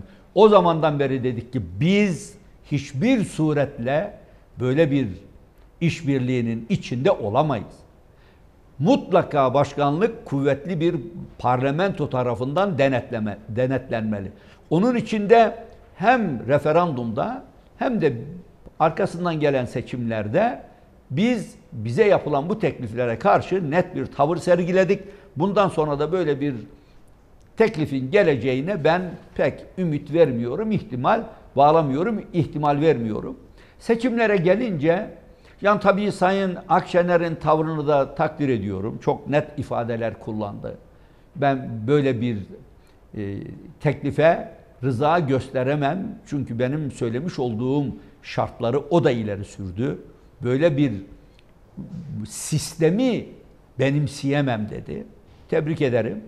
Ancak bizim için şu anda seçim hep gündeme getiriliyor. Ben iktidarın bugünkü haliyle seçime gidebileceğine ihtimal vermiyorum. İktidar dediğimiz zaman Sayın Cumhurbaşkanı'nın. İhtimal vermiyorum çünkü şu anda sürekli olarak güç kaybediyor. Önümüzdeki bir sene içinde seçim olur mu? Bir sene içinde benim kanaatime göre seçim olmaz. Ancak bir seneden sonra yani önümüzdeki Eylül'den itibaren seçim beklentisi olur. Neden? Çünkü bundan sonra Sayın Cumhurbaşkanı 2 yıllık bir dönem kalmış. Kendisi de artık ayakta duracak bir hali kalmamış. Vatandaştan da destek her geçen gün azalıyor. O halde zararın neresinden dönülürse kârdır mantığıyla bir seçime gidebilirler. O zamana kadar da çeşitli girişimlerde bulunacaklar. Tabii şu tabii bir haldir. Şu anda AK Parti'nin gidişatından endişe duyduğu için ayrılan arkadaşlarımız var.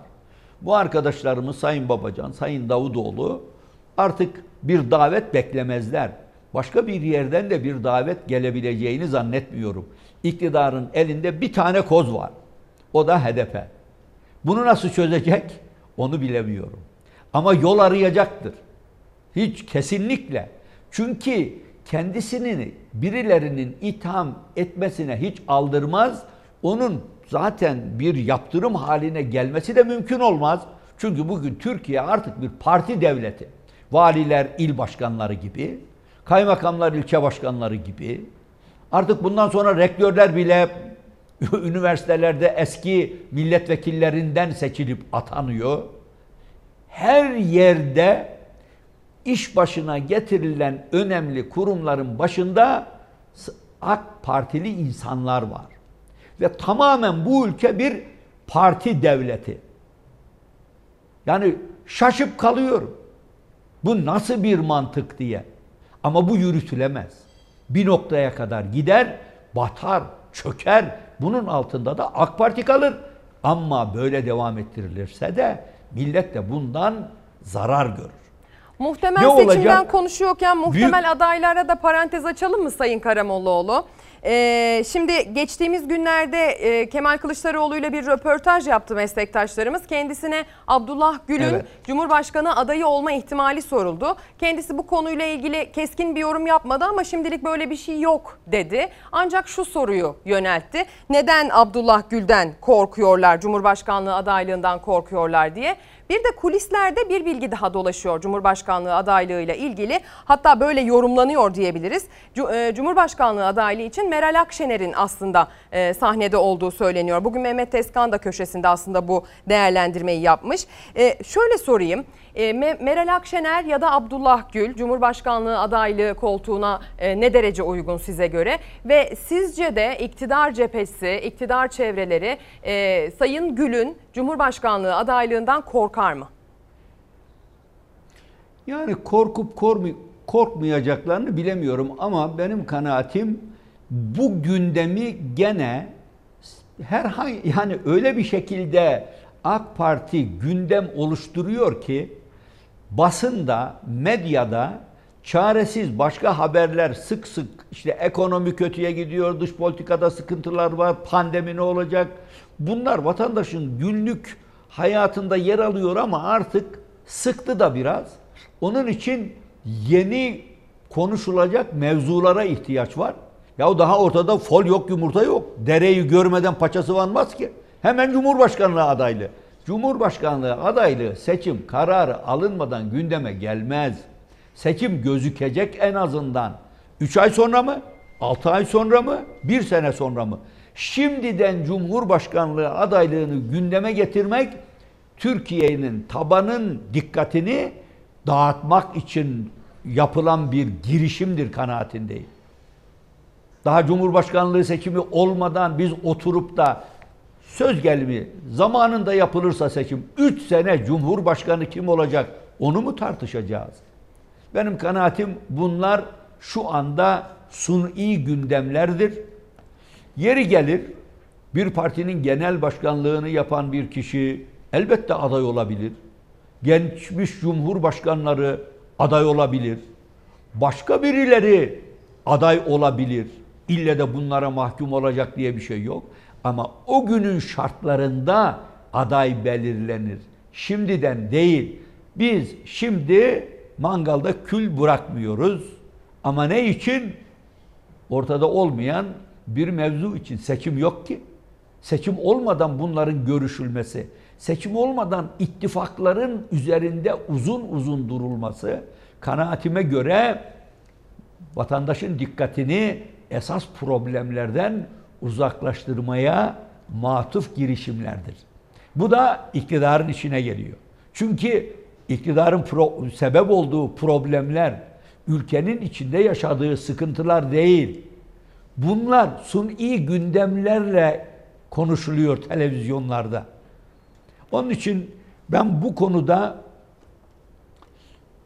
yani başta söylediğim gibi dere gözükmeden paçası varmaz. Anladım. Sayın Karamollaoğlu, seçim isterseniz tarihi belli olmadan bu konuların üzerinde müzakere yapmak sadece kendi kendimizi oyalamaktan ibaret olur.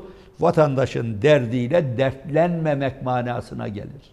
Anlıyorum. Vatandaşın derdiyle dertlenmemek demişken şimdi ben sizden bir soluklanma arası rica ediyorum. Dönüşte vatandaşın bize gönderdiği mesajlara bakmaya fırsatımız olsun istiyorum. Neler göndermiş vatandaş, gündeminde ne var onları size sorarım. Yorumlamanızı, okumanızı rica ederim. Bir de soracağım birkaç sorum daha var ama bir 15 dakika soluklanalım birlikte. Sonrasında devam edeceğiz. Günaydın sevgili izleyenler. Bir kez daha ekranlarınızın başına hoş geldiniz. Yayınımız tüm hızıyla devam ediyor. Reklam öncesinde kaldığımız yerden devam edeceğiz. Saadet Partisi Genel Başkanı Sayın Temel Karamollaoğlu yayın konuğumuz. Kendisi hala Ankara stüdyomuzda yerinde bizi bekliyor.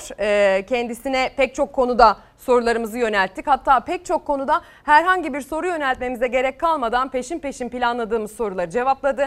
Deneyimli bir siyasetçiyle yayın yapmanın keyfini bize yaşattı diyelim. Şimdi ise açmak istediğim konu başlığı İstanbul Sözleşmesi. Aslında bu konudaki tavrınızı, duruşunuzu gerek şahsi olarak gerek parti olarak Sağır Sultan bile duydu. Çok taraf değilsiniz. Ele alınması gereken tarafları olduğunu söylüyorsunuz. Kadına şiddete, kadının ikinci plana atılmasına karşı olduğunuzu da dile getiriyorsunuz ama bunun İstanbul Sözleşmesi yoluyla olması şart değil diyorsunuz. Doğru özetlemişimdir diye ümit ediyorum. Varsa yanlışım lütfen düzeltin. İtiraz ettiğiniz konu başlığı itiraz ettiğiniz cinsiyetsizleştirme üzerinden. Bunu biraz açmanızı rica edeceğim aslında. Yani cinsiyetsizleştirme ile ilgili karşımızda gördüğünüz tehdit tam olarak ne anlama geliyor? Şimdi biz İstanbul Sözleşmesi üzerinde insan hakikaten ilk defa okuduğunda ya burada hakikaten bir şey var mı yok mu pek anlayamıyor. Ama arka planı biraz deşildiğinde bazı endişeler ortaya çıkıyor. Biz bunun için iki konu çok önemli diye düşünüyoruz ve bu iki konunun mutlaka ele alınması gerektiğine inanıyoruz. Bunlardan bir tanesi kadına şiddet. Biz kadına şiddetin sonuna kadar karşısındayız ama şunu da görüyoruz. Sadece Türkiye'de değil, dünyada da aslında maalesef kadına şiddette bir artış var. Bunun sebebi nedir? Bunun da sosyologlar tarafından, psikologlar tarafından araştırılması, incelenmesi, gerekli tedbirlerin siyasetçilere teklif edilmesi lazım. Ancak İstanbul Sözleşmesi bunu çözmüyor. Çözmediğini gördük. Yani bu kadar zamandır Türkiye'de kadına şiddette ciddi bir artış meydana gelmiş ve bu artış hakikaten herkesi de endişe ettirici bir boyuta ulaşmış. Bundan dolayı da kadına şiddetin mutlaka daha zecri, daha önemli, etkili tedbirler gerektirdiği konusunda hiç tereddüdümüz yok. O halde biz bunun münhasıran özel olarak ele alınması, 6284 sayılı kanun başta olmak üzere kadına şiddeti önleyecek her türlü yola başvurulması gerekir kanaatindeyiz. Bu bir. Kadına şiddet mutlaka önlenmeli. Mutlaka, eğer böyle bir algı varsa, sanki kadın ikinci sınıf vatandaşmış gibi gözüküyorsa, bunu mutlaka biz önlemeliyiz, değiştirmeliyiz. Kadını da aile içi şiddetten hakikaten mutlaka kurtarmalıyız. Ancak ikinci önemli konu ise toplumun temelini aile oluşturur. Aile bir erkek, bir kadın ve çocuklardan meydana gelir. Ailenin varlığını sağlıklı bir şekilde devam ettirmek, toplumun sağlıklı olarak gelişmesine katkı sağlar. Bundan dolayıdır ki aileyi koruyacak tedbirlere de çok ama çok özen göstermemiz gerekir. Ha, kadın çalışmalı mı? Yeri geldiği takdirde çalışmalı. Ama kadın aynı zamanda bir annedir, eştir. O halde o üzerindeki bu görevleri de ifa edecek, yerine getirecek tarzda kadının mutlaka aile içinde de vazifesinin iyi tarif edilmesi, korunması gerekir. Bir virgül koymanızı rica edebilir miyim? Yeri geldiğinde dediniz, buyur ya Sayın Karamollaoğlu. İşte yerinin, evet, ne zaman geldiği ya da yerinin gelip gelmediğini kimin belirlediği konusunda galiba bir soru işareti doğuyor. Yani sizinle aynı fikirde olmayanların galiba burada soracağı soru bu olur diye tahmin ediyorum. Şimdi aile çok önemli, işte çok büyük nimet, korunması gerekiyor ama mesela 48. maddeyle İstanbul Sözleşmesi diyor ki şiddet vakası olduğunda zorunlu arabuluculuk ortadan kalksın, kadın peşin korunsun, hukuki süreç bunun üzerine devam etsin diyor. Aynı zamanda anayasamızın 10. maddesinde kadın ve erkeğin eşitliğini beyan eden çok güçlü bir yasamız söz konusu. Evet. Ama işte kadın mesela yeri geldiğinde çalışacak ya, bunun sınırını kadının kendisi çizmesi gerekmiyor mu? Yani yöneten eliyle, devlet eliyle kadının çalışmaya, yerinin gelip gelmediğine karar verilmesi sizce de fazla sınırlayıcı ve baskı altına alıcı değil mi? Zaten öyle olsun demiyorum ki ben. Burada takdir doğrudan doğruya kadına aittir. Ancak devlet, kadın çalıştığı takdirde kendisine yapılacak yardımları, muameleyi belirlemeli, tedbirler almalı. Yoksa kadını tahdit etmeli diye bir ifadem olmadı benim. Bütün mesele ailenin korunmasını. Çünkü çocuk yetiştirmek önemli bir şey. Çocuk ana ve baba şefkati olmadan sağlıklı bir şekilde yetişemez. Annenin şefkati, annenin sevgisi, annenin ona karşı gösterdiği ihtimam başka birisi tarafından gösterilemez. Baba onu gösteremez. Baba biraz daha serttir, biraz daha farklıdır. Tabii yani babadan babaya değişir. Her babayı da aynı kefeye koymak doğru değil. Ama bu imkanlar kadının ailenin bir ferdi olduğunu dikkate alarak yapılmalı. Öbür tarafta da şunu hemen söyleyeyim.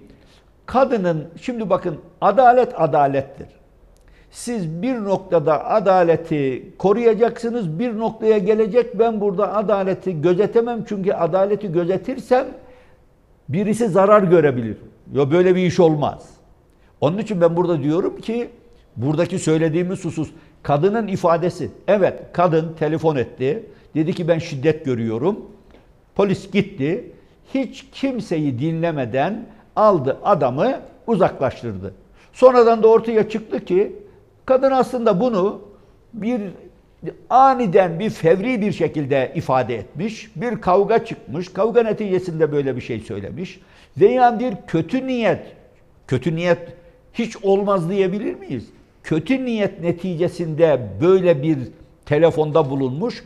O zaman ilk anda eğer bu şiddetin devam edeceği konusunda kanaat varsa, tamam, bir farklı yere erkek sevk edilebilir. Ancak hemen mutlaka hakikaten kadının söylediği doğru mu değil mi? Hakikaten bu çift barıştırılabilir mi, barıştırılamaz mı diye bir girişimde bulunmasını yasaklamak, olamaz böyle bir girişim. Ben bunu doğru bulmam ki. Aileyi koruyabilmek için mutlaka çevrenin de etkisi olur. Bu tek başına etkili değildir. Bakın, bu noktadaki hassasiyetimiz birinin yanında durmak değil. Mutlaka aileyi koruyabilmek için iki tarafı da dinlemeye ihtiyaç var. Barışabilenler olur, barışamayanlar olur. Yani ben şunu gördüm, Allah muhafaza etsin. Hakikaten bir tanıdığınız bir çift boşandıklarında çok ciddi problemler yaşanıyor. Çocuklar darmadağın oluyor, perişan oluyor, psikolojileri bozuluyor. Eğer onları bir arada tutabilirseniz, birbirlerine rıza göstererek bu birliktelik devam ederse faydalı. Ama bazı yerlerde de bir bakıyorsunuz ki bu birlikteliği sağlamak mümkün değil. Şunu anlıyorum söylediğinizden, evet, aslında kadın beyanı esastır. Şunu tamamlayayım. Buyurun. Evet, şunu hemen tamamlayayım. O zaman da hakikaten boşanmak da, çünkü boşanmak da bir haktır. İlle de siz ölümüne, hani Katolik nikahı değil bizimki. Katoliklerde boşanamazsınız evlendiyseniz. Ama bizde öyle bir şey yok. Evlilik kutsaldır. Korunması icap eder. Ancak devam ettirilemiyorsa, zorla devam ettirmek için çaba sarf etmek, bu da gereksizdir. Boşanma noktasına gelmişse çiftler ayrılır.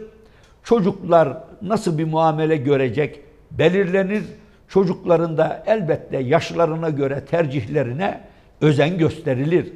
İlle de bir aile bir arada yaşama imkanını kaybetmişse bu devam etmelidir diye bir ısrar olamaz zaten. Onu da ifade etmek istedim ben. Ben şöyle anladım. Kadın beyanı esastıra karşı bir duruşunuz yok. Yani kadın beyanını dikkate alalım, kadını peşinen koruma altına alıp sonra iki tarafı da dinleyelim diyorsunuz. Dinleyelim elbette. Ve ama şöyle bir durum söz konusu. Eğer boşanmak istiyorsa taraflardan bir tanesi, devlet desin ki önce bir dakika durun. Tekrar barışmak isteyebilirsiniz. Evet. Belki devam ettirebilirsiniz aile yapınızı demeli. Önce bu şerhe düşüp ondan sonra mı kişilerin tercihlerine bakmalı diye düşünüyorsunuz? Tabii. Çünkü boşanma aşamasında olup boşanma talebiyle eşinin karşısına çıkıp, hatta bunu zar zor yapıp aslında sonrasında şiddete maruz kalan, gerek psikolojik gerek fiziksel, hatta öldürülen kadınlar var. Yani boşanma isteği, boşanma talebi aslında gördüğümüz kadına şiddet vakalarının, kadın cinayeti vakalarının pek çoğunun temelini oluşturuyor. O yüzden söylediğiniz bu şeyi çok çok önemsiyorum. İşte İstanbul Sözleşmesi de arabuluculuk ve uzlaşmayı yasaklıyor. Yani kişiler uzlaşacaksa da, arayı bulacaklarsa da kendi tercihlerine kalmıştır diyor İstanbul Sözleşmesi, ama sizin galiba itirazınız bu yönde. Tabii, ben yani kendi tercihlerine bırakılmak mecburiyetinde, ama burada aileler de devreye girebilir. Dostlar yani devletin doğrudan doğruya devreye girmesinden çok o ailenin tarafları, yani kız tarafı da erkek tarafı da bir araya gelip bir çözüm arayabilirler. Daha çok arkadaş çevresi çözüm arayabilir. Ama arkadaş çevresi zaten az çok böyle bir ailenin devam edip etmeyeceğini de bilir, görür, yaşamıştır çünkü. Ya arkadaş, siz hakikaten bir türlü birbirinizle geçinemiyorsunuz. Madem ki bu noktaya geldiniz, dostça ayrılın hiç olmazsa. Birbirinize husumet besleyerek, bilmem birbirinizden intikam alma arzusuyla değil. Ayrılın, yeni yuvalar kurun. Siz bundan sonra kendi hayatınızı kendiniz devam ettirin. Ama bu dayatmayla değil, ısrarla değil, zorla değil. Şu anda dünyada sanki bu boşanmalar teşvik ediliyormuş gibi bir hava da oluştu. Aman ha, erkeği yanaştırmayın. Kadını da böyle bir dönüş yapmasına kadının da fırsat vermeyin. Çocuklar önemli değil. Yetimhanelerde gerekirse bakarız. Olmaz ki. Bazı yerlerde bir bakıyorsunuz, kadın kendi çocuklarına sahip çıkıyor. Ama ben bunu babalarını görmelerini istemem. Bazen de kadın bırakıyor. Ben gideceğim, yeni bir hayat kuracağım diyor. Ne olacak o çocuklar? Onun için ailenin bir de çocukları olduğu için çocuklara da ihtimam göstermemiz, özen göstermemiz elzem. Biz sadece bunun üzerine inşa edilsin diyoruz. Yoksa zorla her gün kavga çıkan, kadının eziyet gördüğü, işkence gördüğü, hatta ve hatta biraz daha ileriye giderek söylüyorum, katledildiği bir ortama rıza gösterebilir miyiz? Bu mümkün değil. Mutlaka tedbirler alınmalı. Ama bu konu, iki konuda ayrı ayrı ele alınıp bu bir çözüme kavuşturulmadı. Kadın istiyorsa çalışabilir de, ama istiyorsa evinde annelik de yapsın. Annelik yaptığı cemiyette, çünkü cemiyet doğan çocuklarla gelişir. Çocuklarına bakıyorsa o da mağdur edilmesin. O da korunsun. Yani şu noktaya zorlamak doğru değil. Arkadaş, sen annesin. Git kendi derdine derman olmaya çalış. Para kazan. Evine de bir tane bakıcı getir. O da çocuklarına baksın. Bu nokta zorlanıyor şimdi. İlle de böyle olsun. Ya kadın diyorsa ki ben çocuklarıma bakarım ama geçim sıkıntısı çekiyoruz. Ben evini sadece kocamın kazancıyla devam ettiremiyorum. Benim de çalışmaya ihtiyacım var diyorsa o zaman onun ihtiyaçlarını karşılayacak adımlar da atılsın. Niye bunu biz dikkate almıyoruz? Neden bunun üzerinde durmuyoruz? Kadını koruyabilmek, annelik vasfını yerine getirebilmek için ortam hazırlamayı devre dışı bırakıyoruz. Onun için İstanbul Sözleşmesi üzerinde sadece münakaşa etmek, gördük ki bizi bir yere götürmüyor. Sadece bir, affedersiniz yani tabiri caizse kör dövüşü oluyor.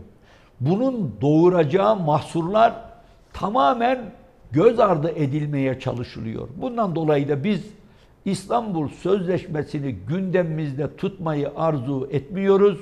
İki tane konumuz var. Birisi, kadına şiddet mutlaka önlenmeli.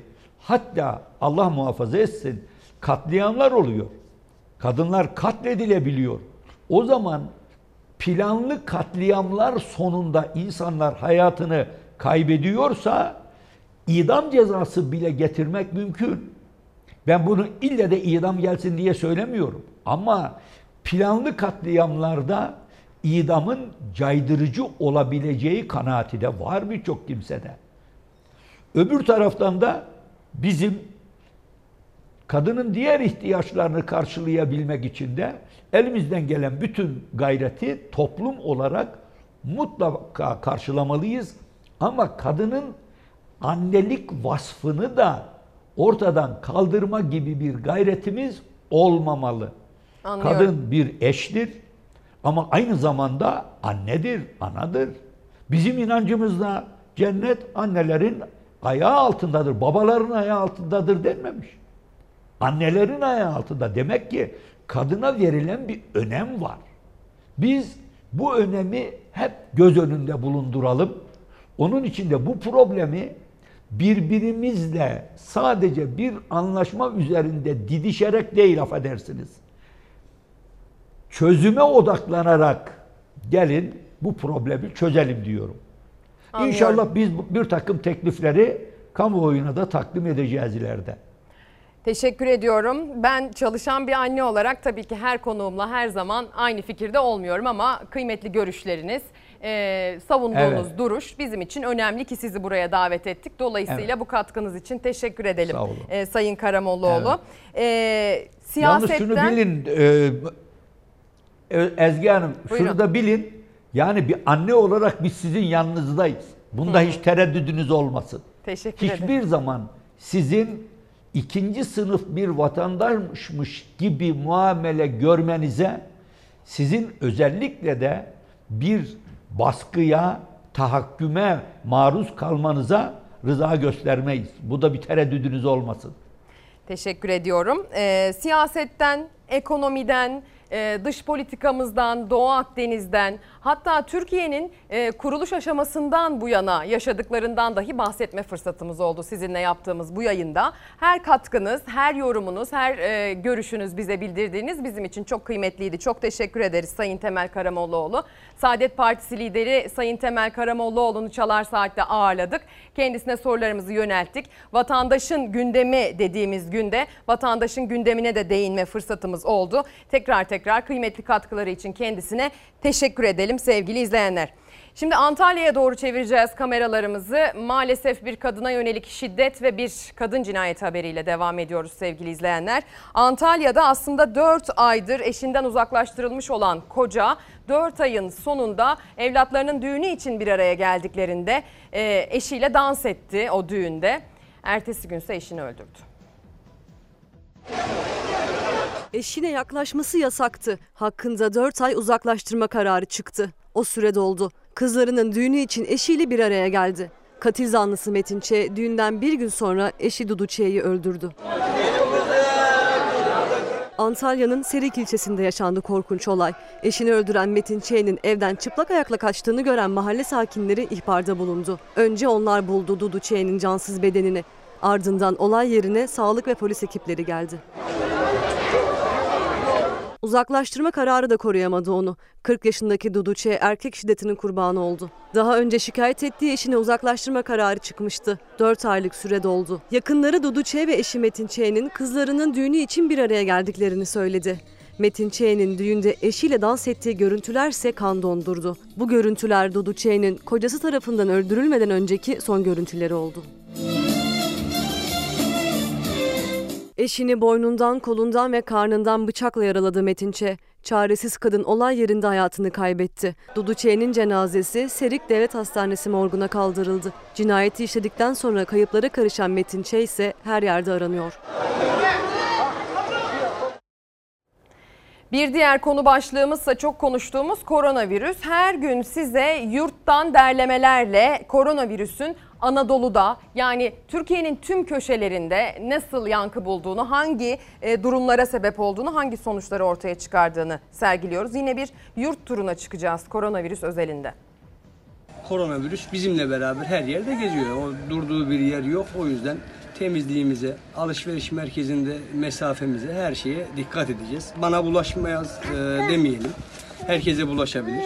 Kastamonu'nun Cide ilçesinde koronavirüs testi pozitif çıkan Seyrani Filikçi'nin ilk işi çevresindeki herkese haber vermek oldu.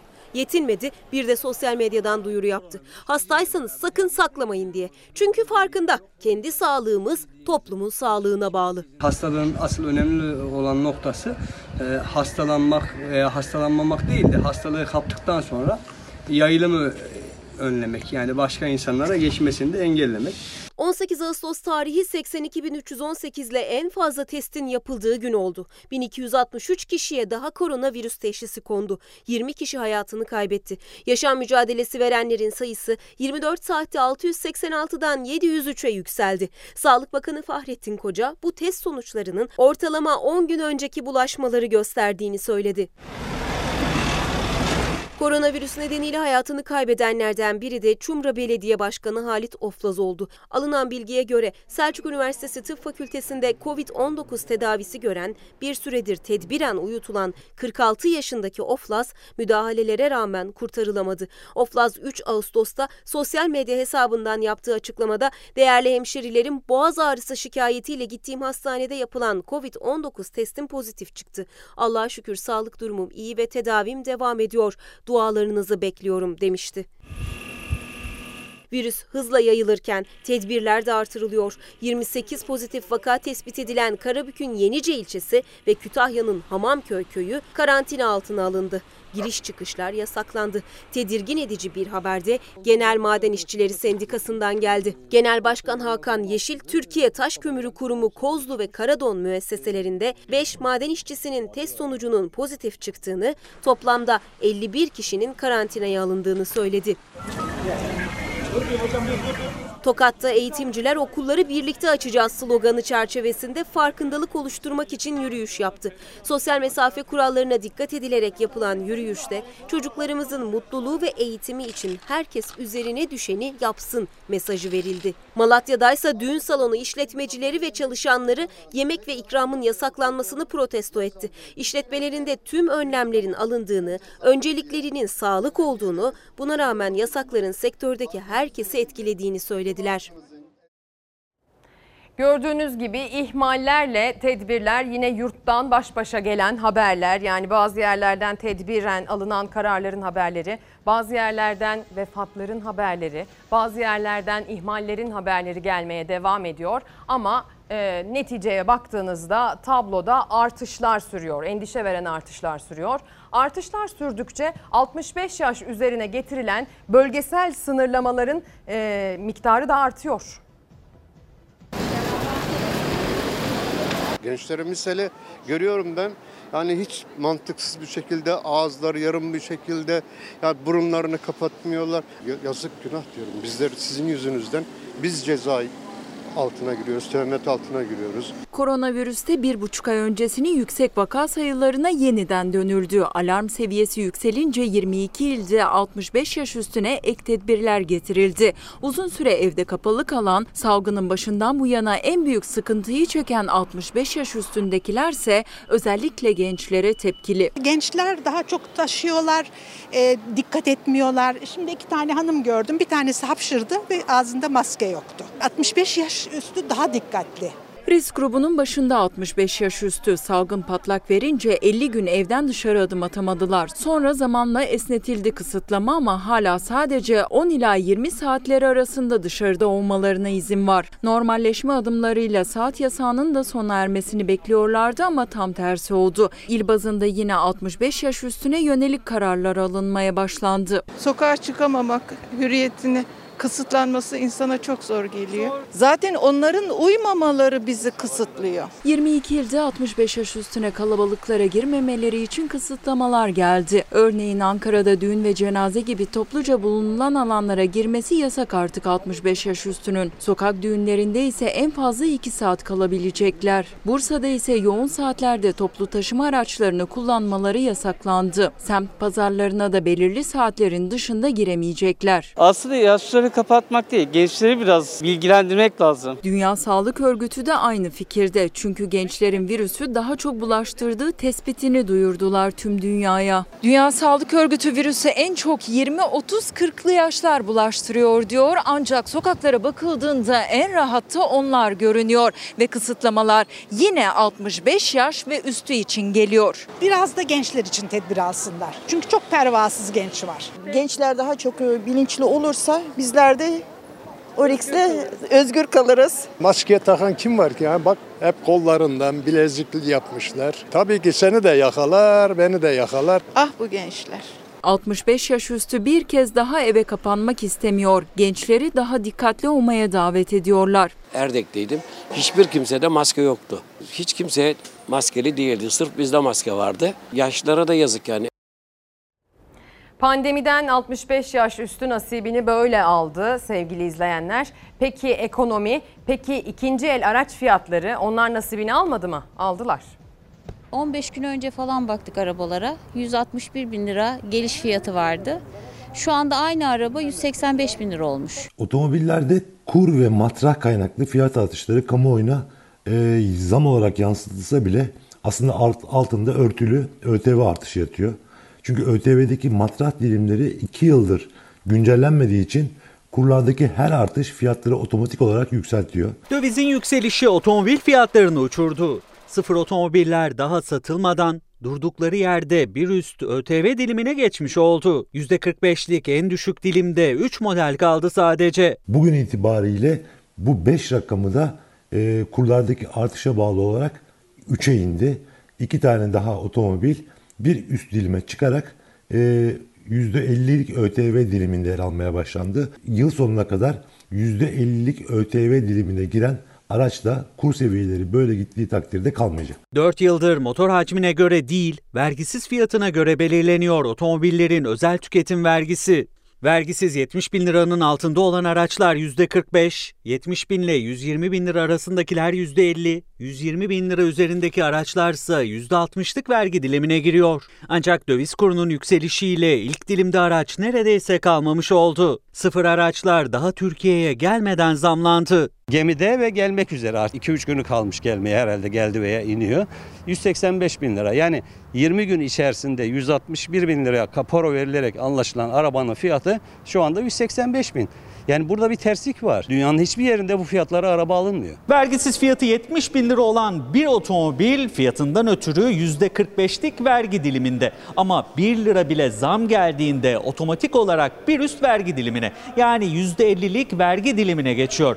Ve satış fiyatı da bu 1 liralık zamdan ötürü 127 bin lira yerine 136 bin liraya çıkıyor. Zam ne kadar fazla olursa tüketiciye yansıması da bir o kadar fazla oluyor. Zam kurlardan kaynaklanıyor, vergi sisteminden kaynaklanıyor. Matrahların en kısa zamanda en az %30 arttırılması gerekiyor. Vergide limitlerin yeniden düzenlenmesi gerektiğini söyledi otomotiv yazarı Emre Özpeynirci. Hem araçların fiyatının hem de ÖTV'nin yükselmesiyle bu çifte zamdan en karlı çıkansa devletin kasası. ÖTV gelirlerinin Temmuz ayında %712 arttığını ve 5 milyar liraya yakın bir ÖTV geliri topladığını görüyoruz. Yani otomobil fiyatlarının ve vergilerin artmasında en kazançlı kesim devlet oluyor. Otomobil firması yetkilisi Ergin Atila'ya göre ise böyle giderse kredi kampanyasıyla bir süreliğine canlanan sektörü zor günler bekliyor. Çünkü hem taşıt kredilerinin faizi günden güne artıyor hem de otomobillerin fiyatı. Vergiler, evet, bunlar bizim belimizi büküyor. Geçen hafta yapılan yeni düzenleme ile yeni faiz oranlarıyla zaten alacaklı insanların yolda zam gören arabanın bir de krediden dolayı zam görmesi bir müşteriye 30-35 bin liraya mal ediyor. Araba satışları durduğu zaman da bu sefer iyice çıkmaza gireriz. İşsizliği de arttırmış olur. Şavşat'ın köylerinden HES tepkisi. Karadeniz'in cennet köşesi Şavşat'ta HES'e hayır demek için bir araya geldiler. 28 köyün içme ve sulama suyunun karşılandığı alanda kurulmaya çalışılan HES'e karşı yıllardır savaş veren köylüler ÇED raporunun iptal edilmesini istiyor. Hanlı Deresi 28 köyü besleyen bir dere. O 28 köy varlığı o dereye bağlı. Hanlı ve Kireçli köyünde regülatörleri kurulmak istenen HES projesi köy sakinlerinin tepkisine neden oldu. Proje 8'i Ardanuç, 20'si Şavşat ilçesine bağlı 28 köyün sulama ve içme suyunun üzerine kuruluyor. Bu bölgelerde çalışmalara devam edilmesi, ormanlık alanda ağaçların kesilmesi, bu su kaynaklarını kullanan köy sakinlerini isyan ettirdi. O kepçe yarın tekrar oraya girecekse biz tekrar oradayız ve orada o kepçenin altına yatacağız. O toprakları kimseye vermeyeceğiz. Köylülerle karşı karşıya gelen şirket yöneticileri HES'in köylülerin söylediği gibi bir zararı neden olmayacağını ifade etti. Köylüler tarafından su vadisinin değiştirildiğini iddia etti. Şavşat Dernekler Federasyonu Başkanlığı görevini yürüten ve davayı takip eden avukat Halis Yıldırım iddiayı yalanladı. 2018 yılında ÇED raporunun iptali yönünde Rize İdari Mahkemesi'nde açılan davanın duruşmasının 8 Temmuz günü görüldüğünü belirtti. Yıldırım kararın henüz açıklanmadığını ifade etti. Kesinlikle suyumuza sahip çıkacak. yapacağız. Tek yaşam kaynağımız su, tek geçimimiz tarım. Onun için orada yatacağız. O kepçe oraya geldiği sürece biz de orada yatacağız. Köy sakinlerinin protestosuna Artvin Milletvekili Uğur Bayraktutan da destek verdi. Yolunuz bahtınız açık olsun, aydınlık olsun diyorum. Kutsal mücadelenizin yanında olduğunu bir kere daha ifade ediyorum. Süreci yakından takip ettiğimi bilmenizi istiyorum. Suyumuzu kestiler mi? Canımızı aldılar demektir. Buna izin verecek miyiz? Hayır! Biz de durumu takip etmeye devam edeceğiz. Şimdi reklam. Günaydın sevgili izleyenler. Gördük ki bugün vatandaşın gündemi başlığına gönderdiğiniz mesajların tamamı, neredeyse tamamı ekonomi diyor. Öyleyse madem dijital pazarlama teknikleri kitabını, KOBİ'ler için etkili dijital pazarlama teknikleri kitabını Bora Kurum yazmış, göndermiş. Bunu size aktarmış olalım. Vatandaşın gündemini öncelediğimiz bir günümüzdü bugün. Her zaman olduğu gibi sizden gelen mesajlar, sizin gündemin öncelikli maddesi şudur dediğiniz durumlar bizim için de öncelik sırasında en başta yer aldı. Geceden sabaha arkadaşlarımla birlikte bütün bilgileri, gelişmeleri değerlendirdik, güncelledik ve aynı zamanda Doğan Şentürk yönetimindeki Fox Haber ekibinin de kıymetli hazırlıklarını size burada sunma fırsatına eriştik sevgili izleyenler. Bizler çalışmaya, gündemi aktarmaya devam edeceğiz. Temel Karamollaoğlu bugün yayın konuğumuzdu. Saadet Partisi'nin genel başkanı. O da bize vatandaşın gündemiyle ilgili yorumlarıyla katkıda bulundu. Yarın sabah biz yine tüm hazırlıklarımızla saat 8'de karşınızda olacağız. O zamana kadar hoşça kalın.